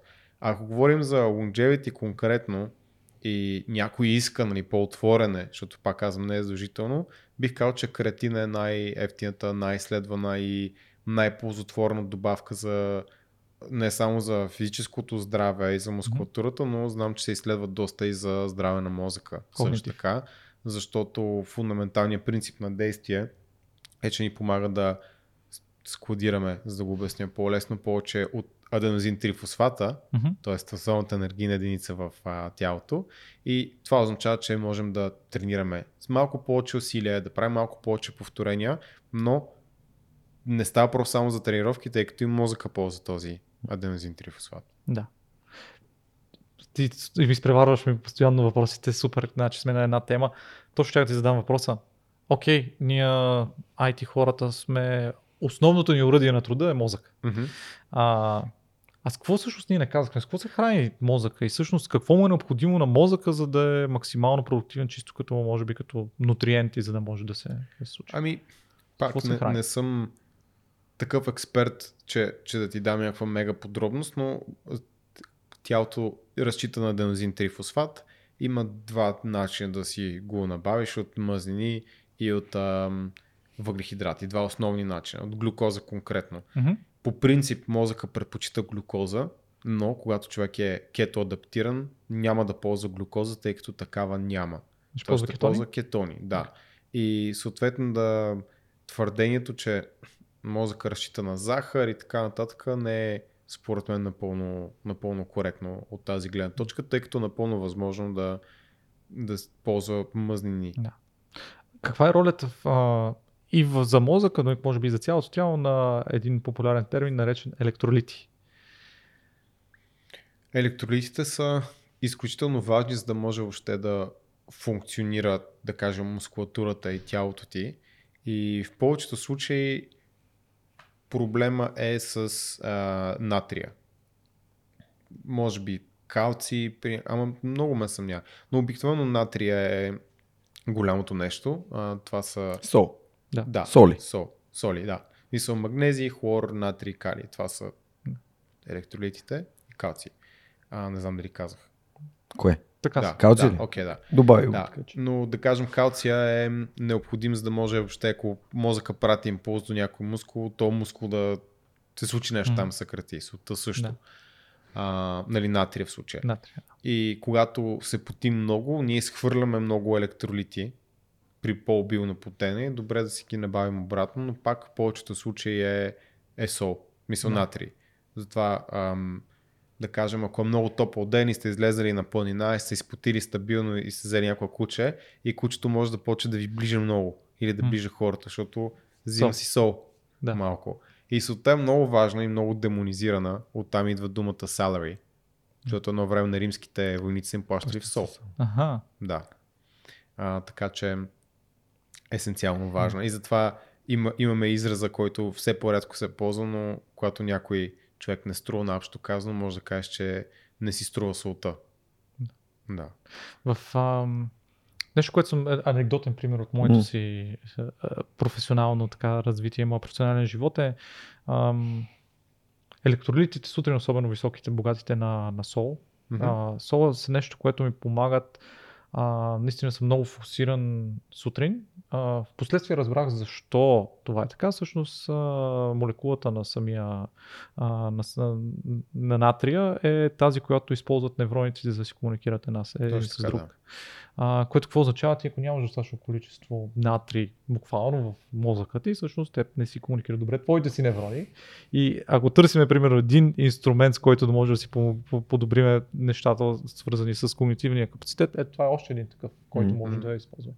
Мисля, количеството с натри. Сега тук отново, може би, трябва да се върнем от това, че е хубаво, може би, да си ги изследваме тия неща, защото ти ако имаш по Не, принцип конкретно това трудно ще го изследваш, защото то е, то е снапшот, променя се, Абсолютно. това е а, влагата в стаята, която се намираш, нали, в място, на което живееш, колко си пил днеска, колко сол Вода. си приемал и съответно тялото регулира М. водно-солния баланс много-много тясно. А, Мисля, че трудно може да се промени. До така степен, че водно-солния баланс може да те накара да умреш. В смисъл такъв, толкова, това е, Да. друг, това е край, крайността, в която хората дори не си дават сметка, че едно просто нещо като водата може да те убие, поради простия факт, че нямаш достатъчно натри в кръвта си и това е липса на електролити. Да, Буквално. Да. мисля малко трудно ще стане, защото трябва да спиеш май 40 литра на, на екс, което нали, Бе, не става, но със сигурност ако пиеш прекалено много вода и не приемаш абсолютно никаква сол, а, може да отмиеш пък, нали, за Да. това говорихме за ориента, не търсим бледо, търсим Да. лимонада, да. а, ел, както каза Жоро, а, защото може да отмиеш прекалено много електролити, ако не приемаш пък съответните електролити, може да стане вече проблем.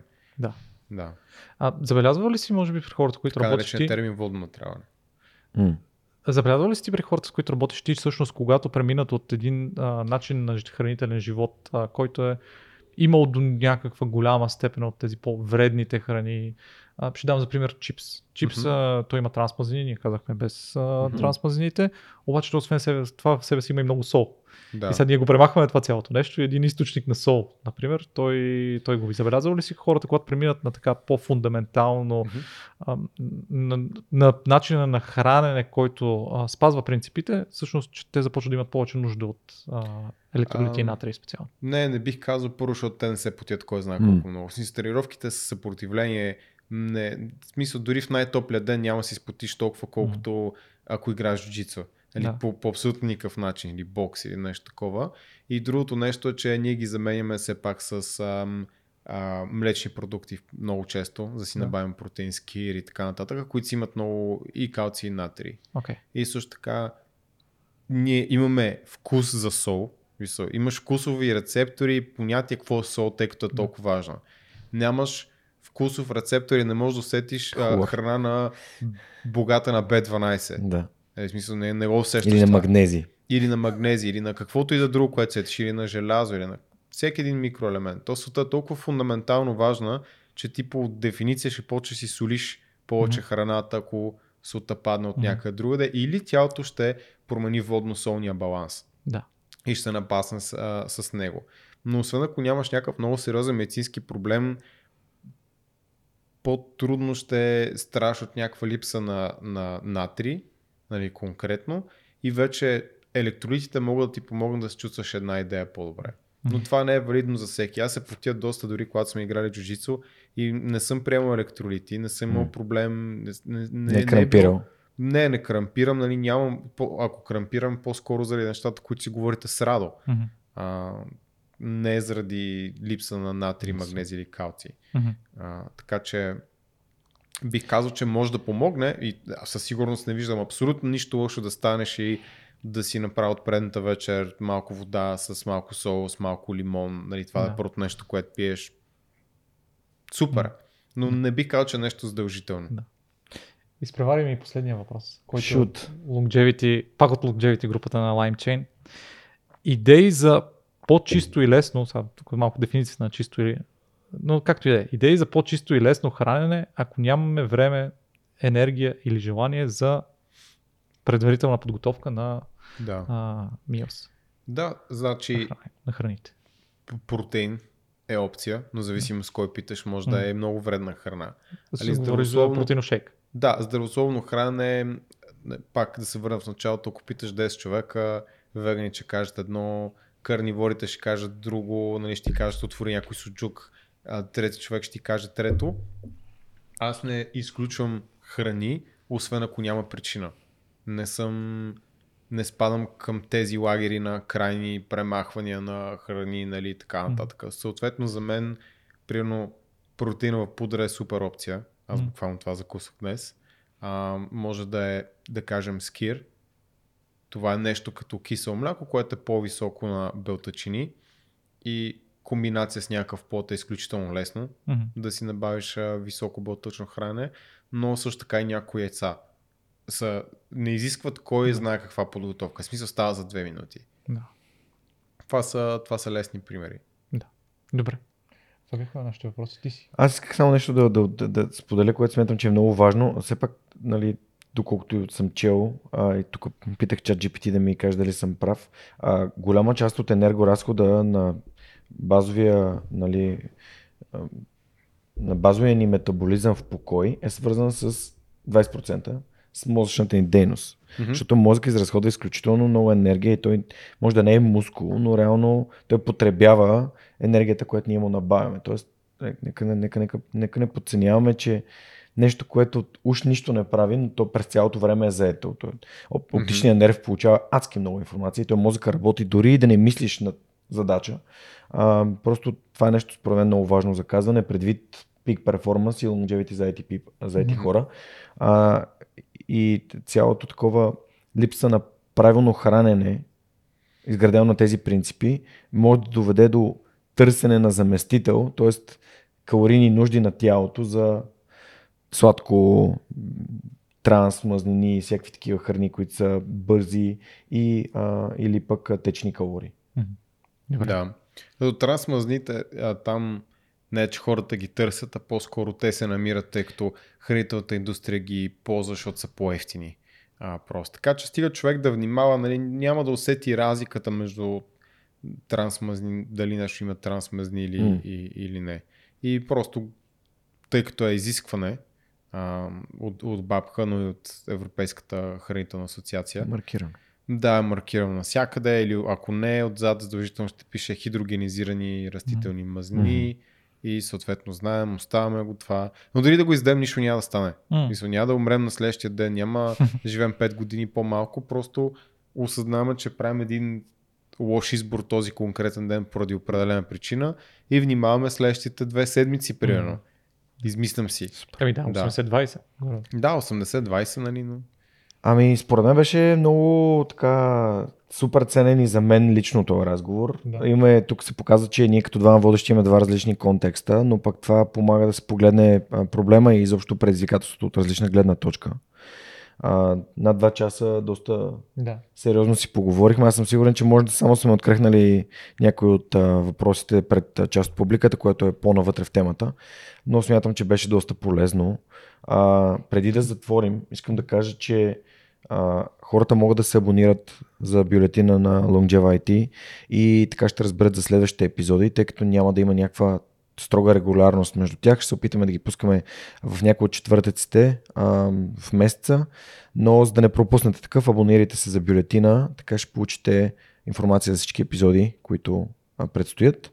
И съответно може да ни зададете въпроси и да има някаква интеракция, съответно вие вашите въпроси да бъдат зададени към някои от следващите ни гости. Да.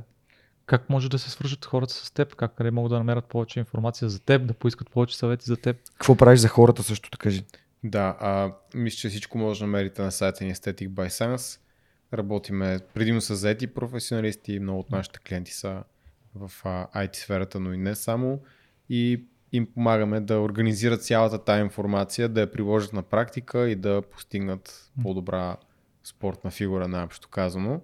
А, мисля, че може да видите моят инстаграм на точка Tomfil, там да се ориентирате към всичко останало. Така че това са двете основни места, но ние сме насякъде в момента. TikTok, YouTube, Instagram, имейл бюлетин, смисъл, Facebook, Facebook група, н- насякъде. така че мисля, че лесно ще ни намерят Добре. хората. Ще оставим достатъчно много линкове в дескрипшена на това видео. Със сигурност ще има всички линкове в дескрипшена на видеото. Аз мисля да затворя с един цитат, който изключително много харесвам и то е Knowing and not doing is like not knowing. Тоест, ако знаете нещо не го правите, значи не го знаете. А, ще се съгласите ли с това, момчета? Абсолютно. Да. Затова с 7 принципа и са толкова прости, защото нали, първо ги мини тези 7 неща Мгм. и после мисли за дали да дадеш 13 грама фибри или 15, нали, смисъл. Супер. Да. Ами, благодаря. Това беше всичко от нас за тази седмица. Ще се видим в следващия епизод на IT, подкаста, който ние в Свърхчовека и нашите приятели от LimeChain правим заедно за вас, заедите хора в IT индустрията, за да постигате пик перформанс и да живеете възможно най-дълго. Благодаря, че бяхте с нас и до следващия път.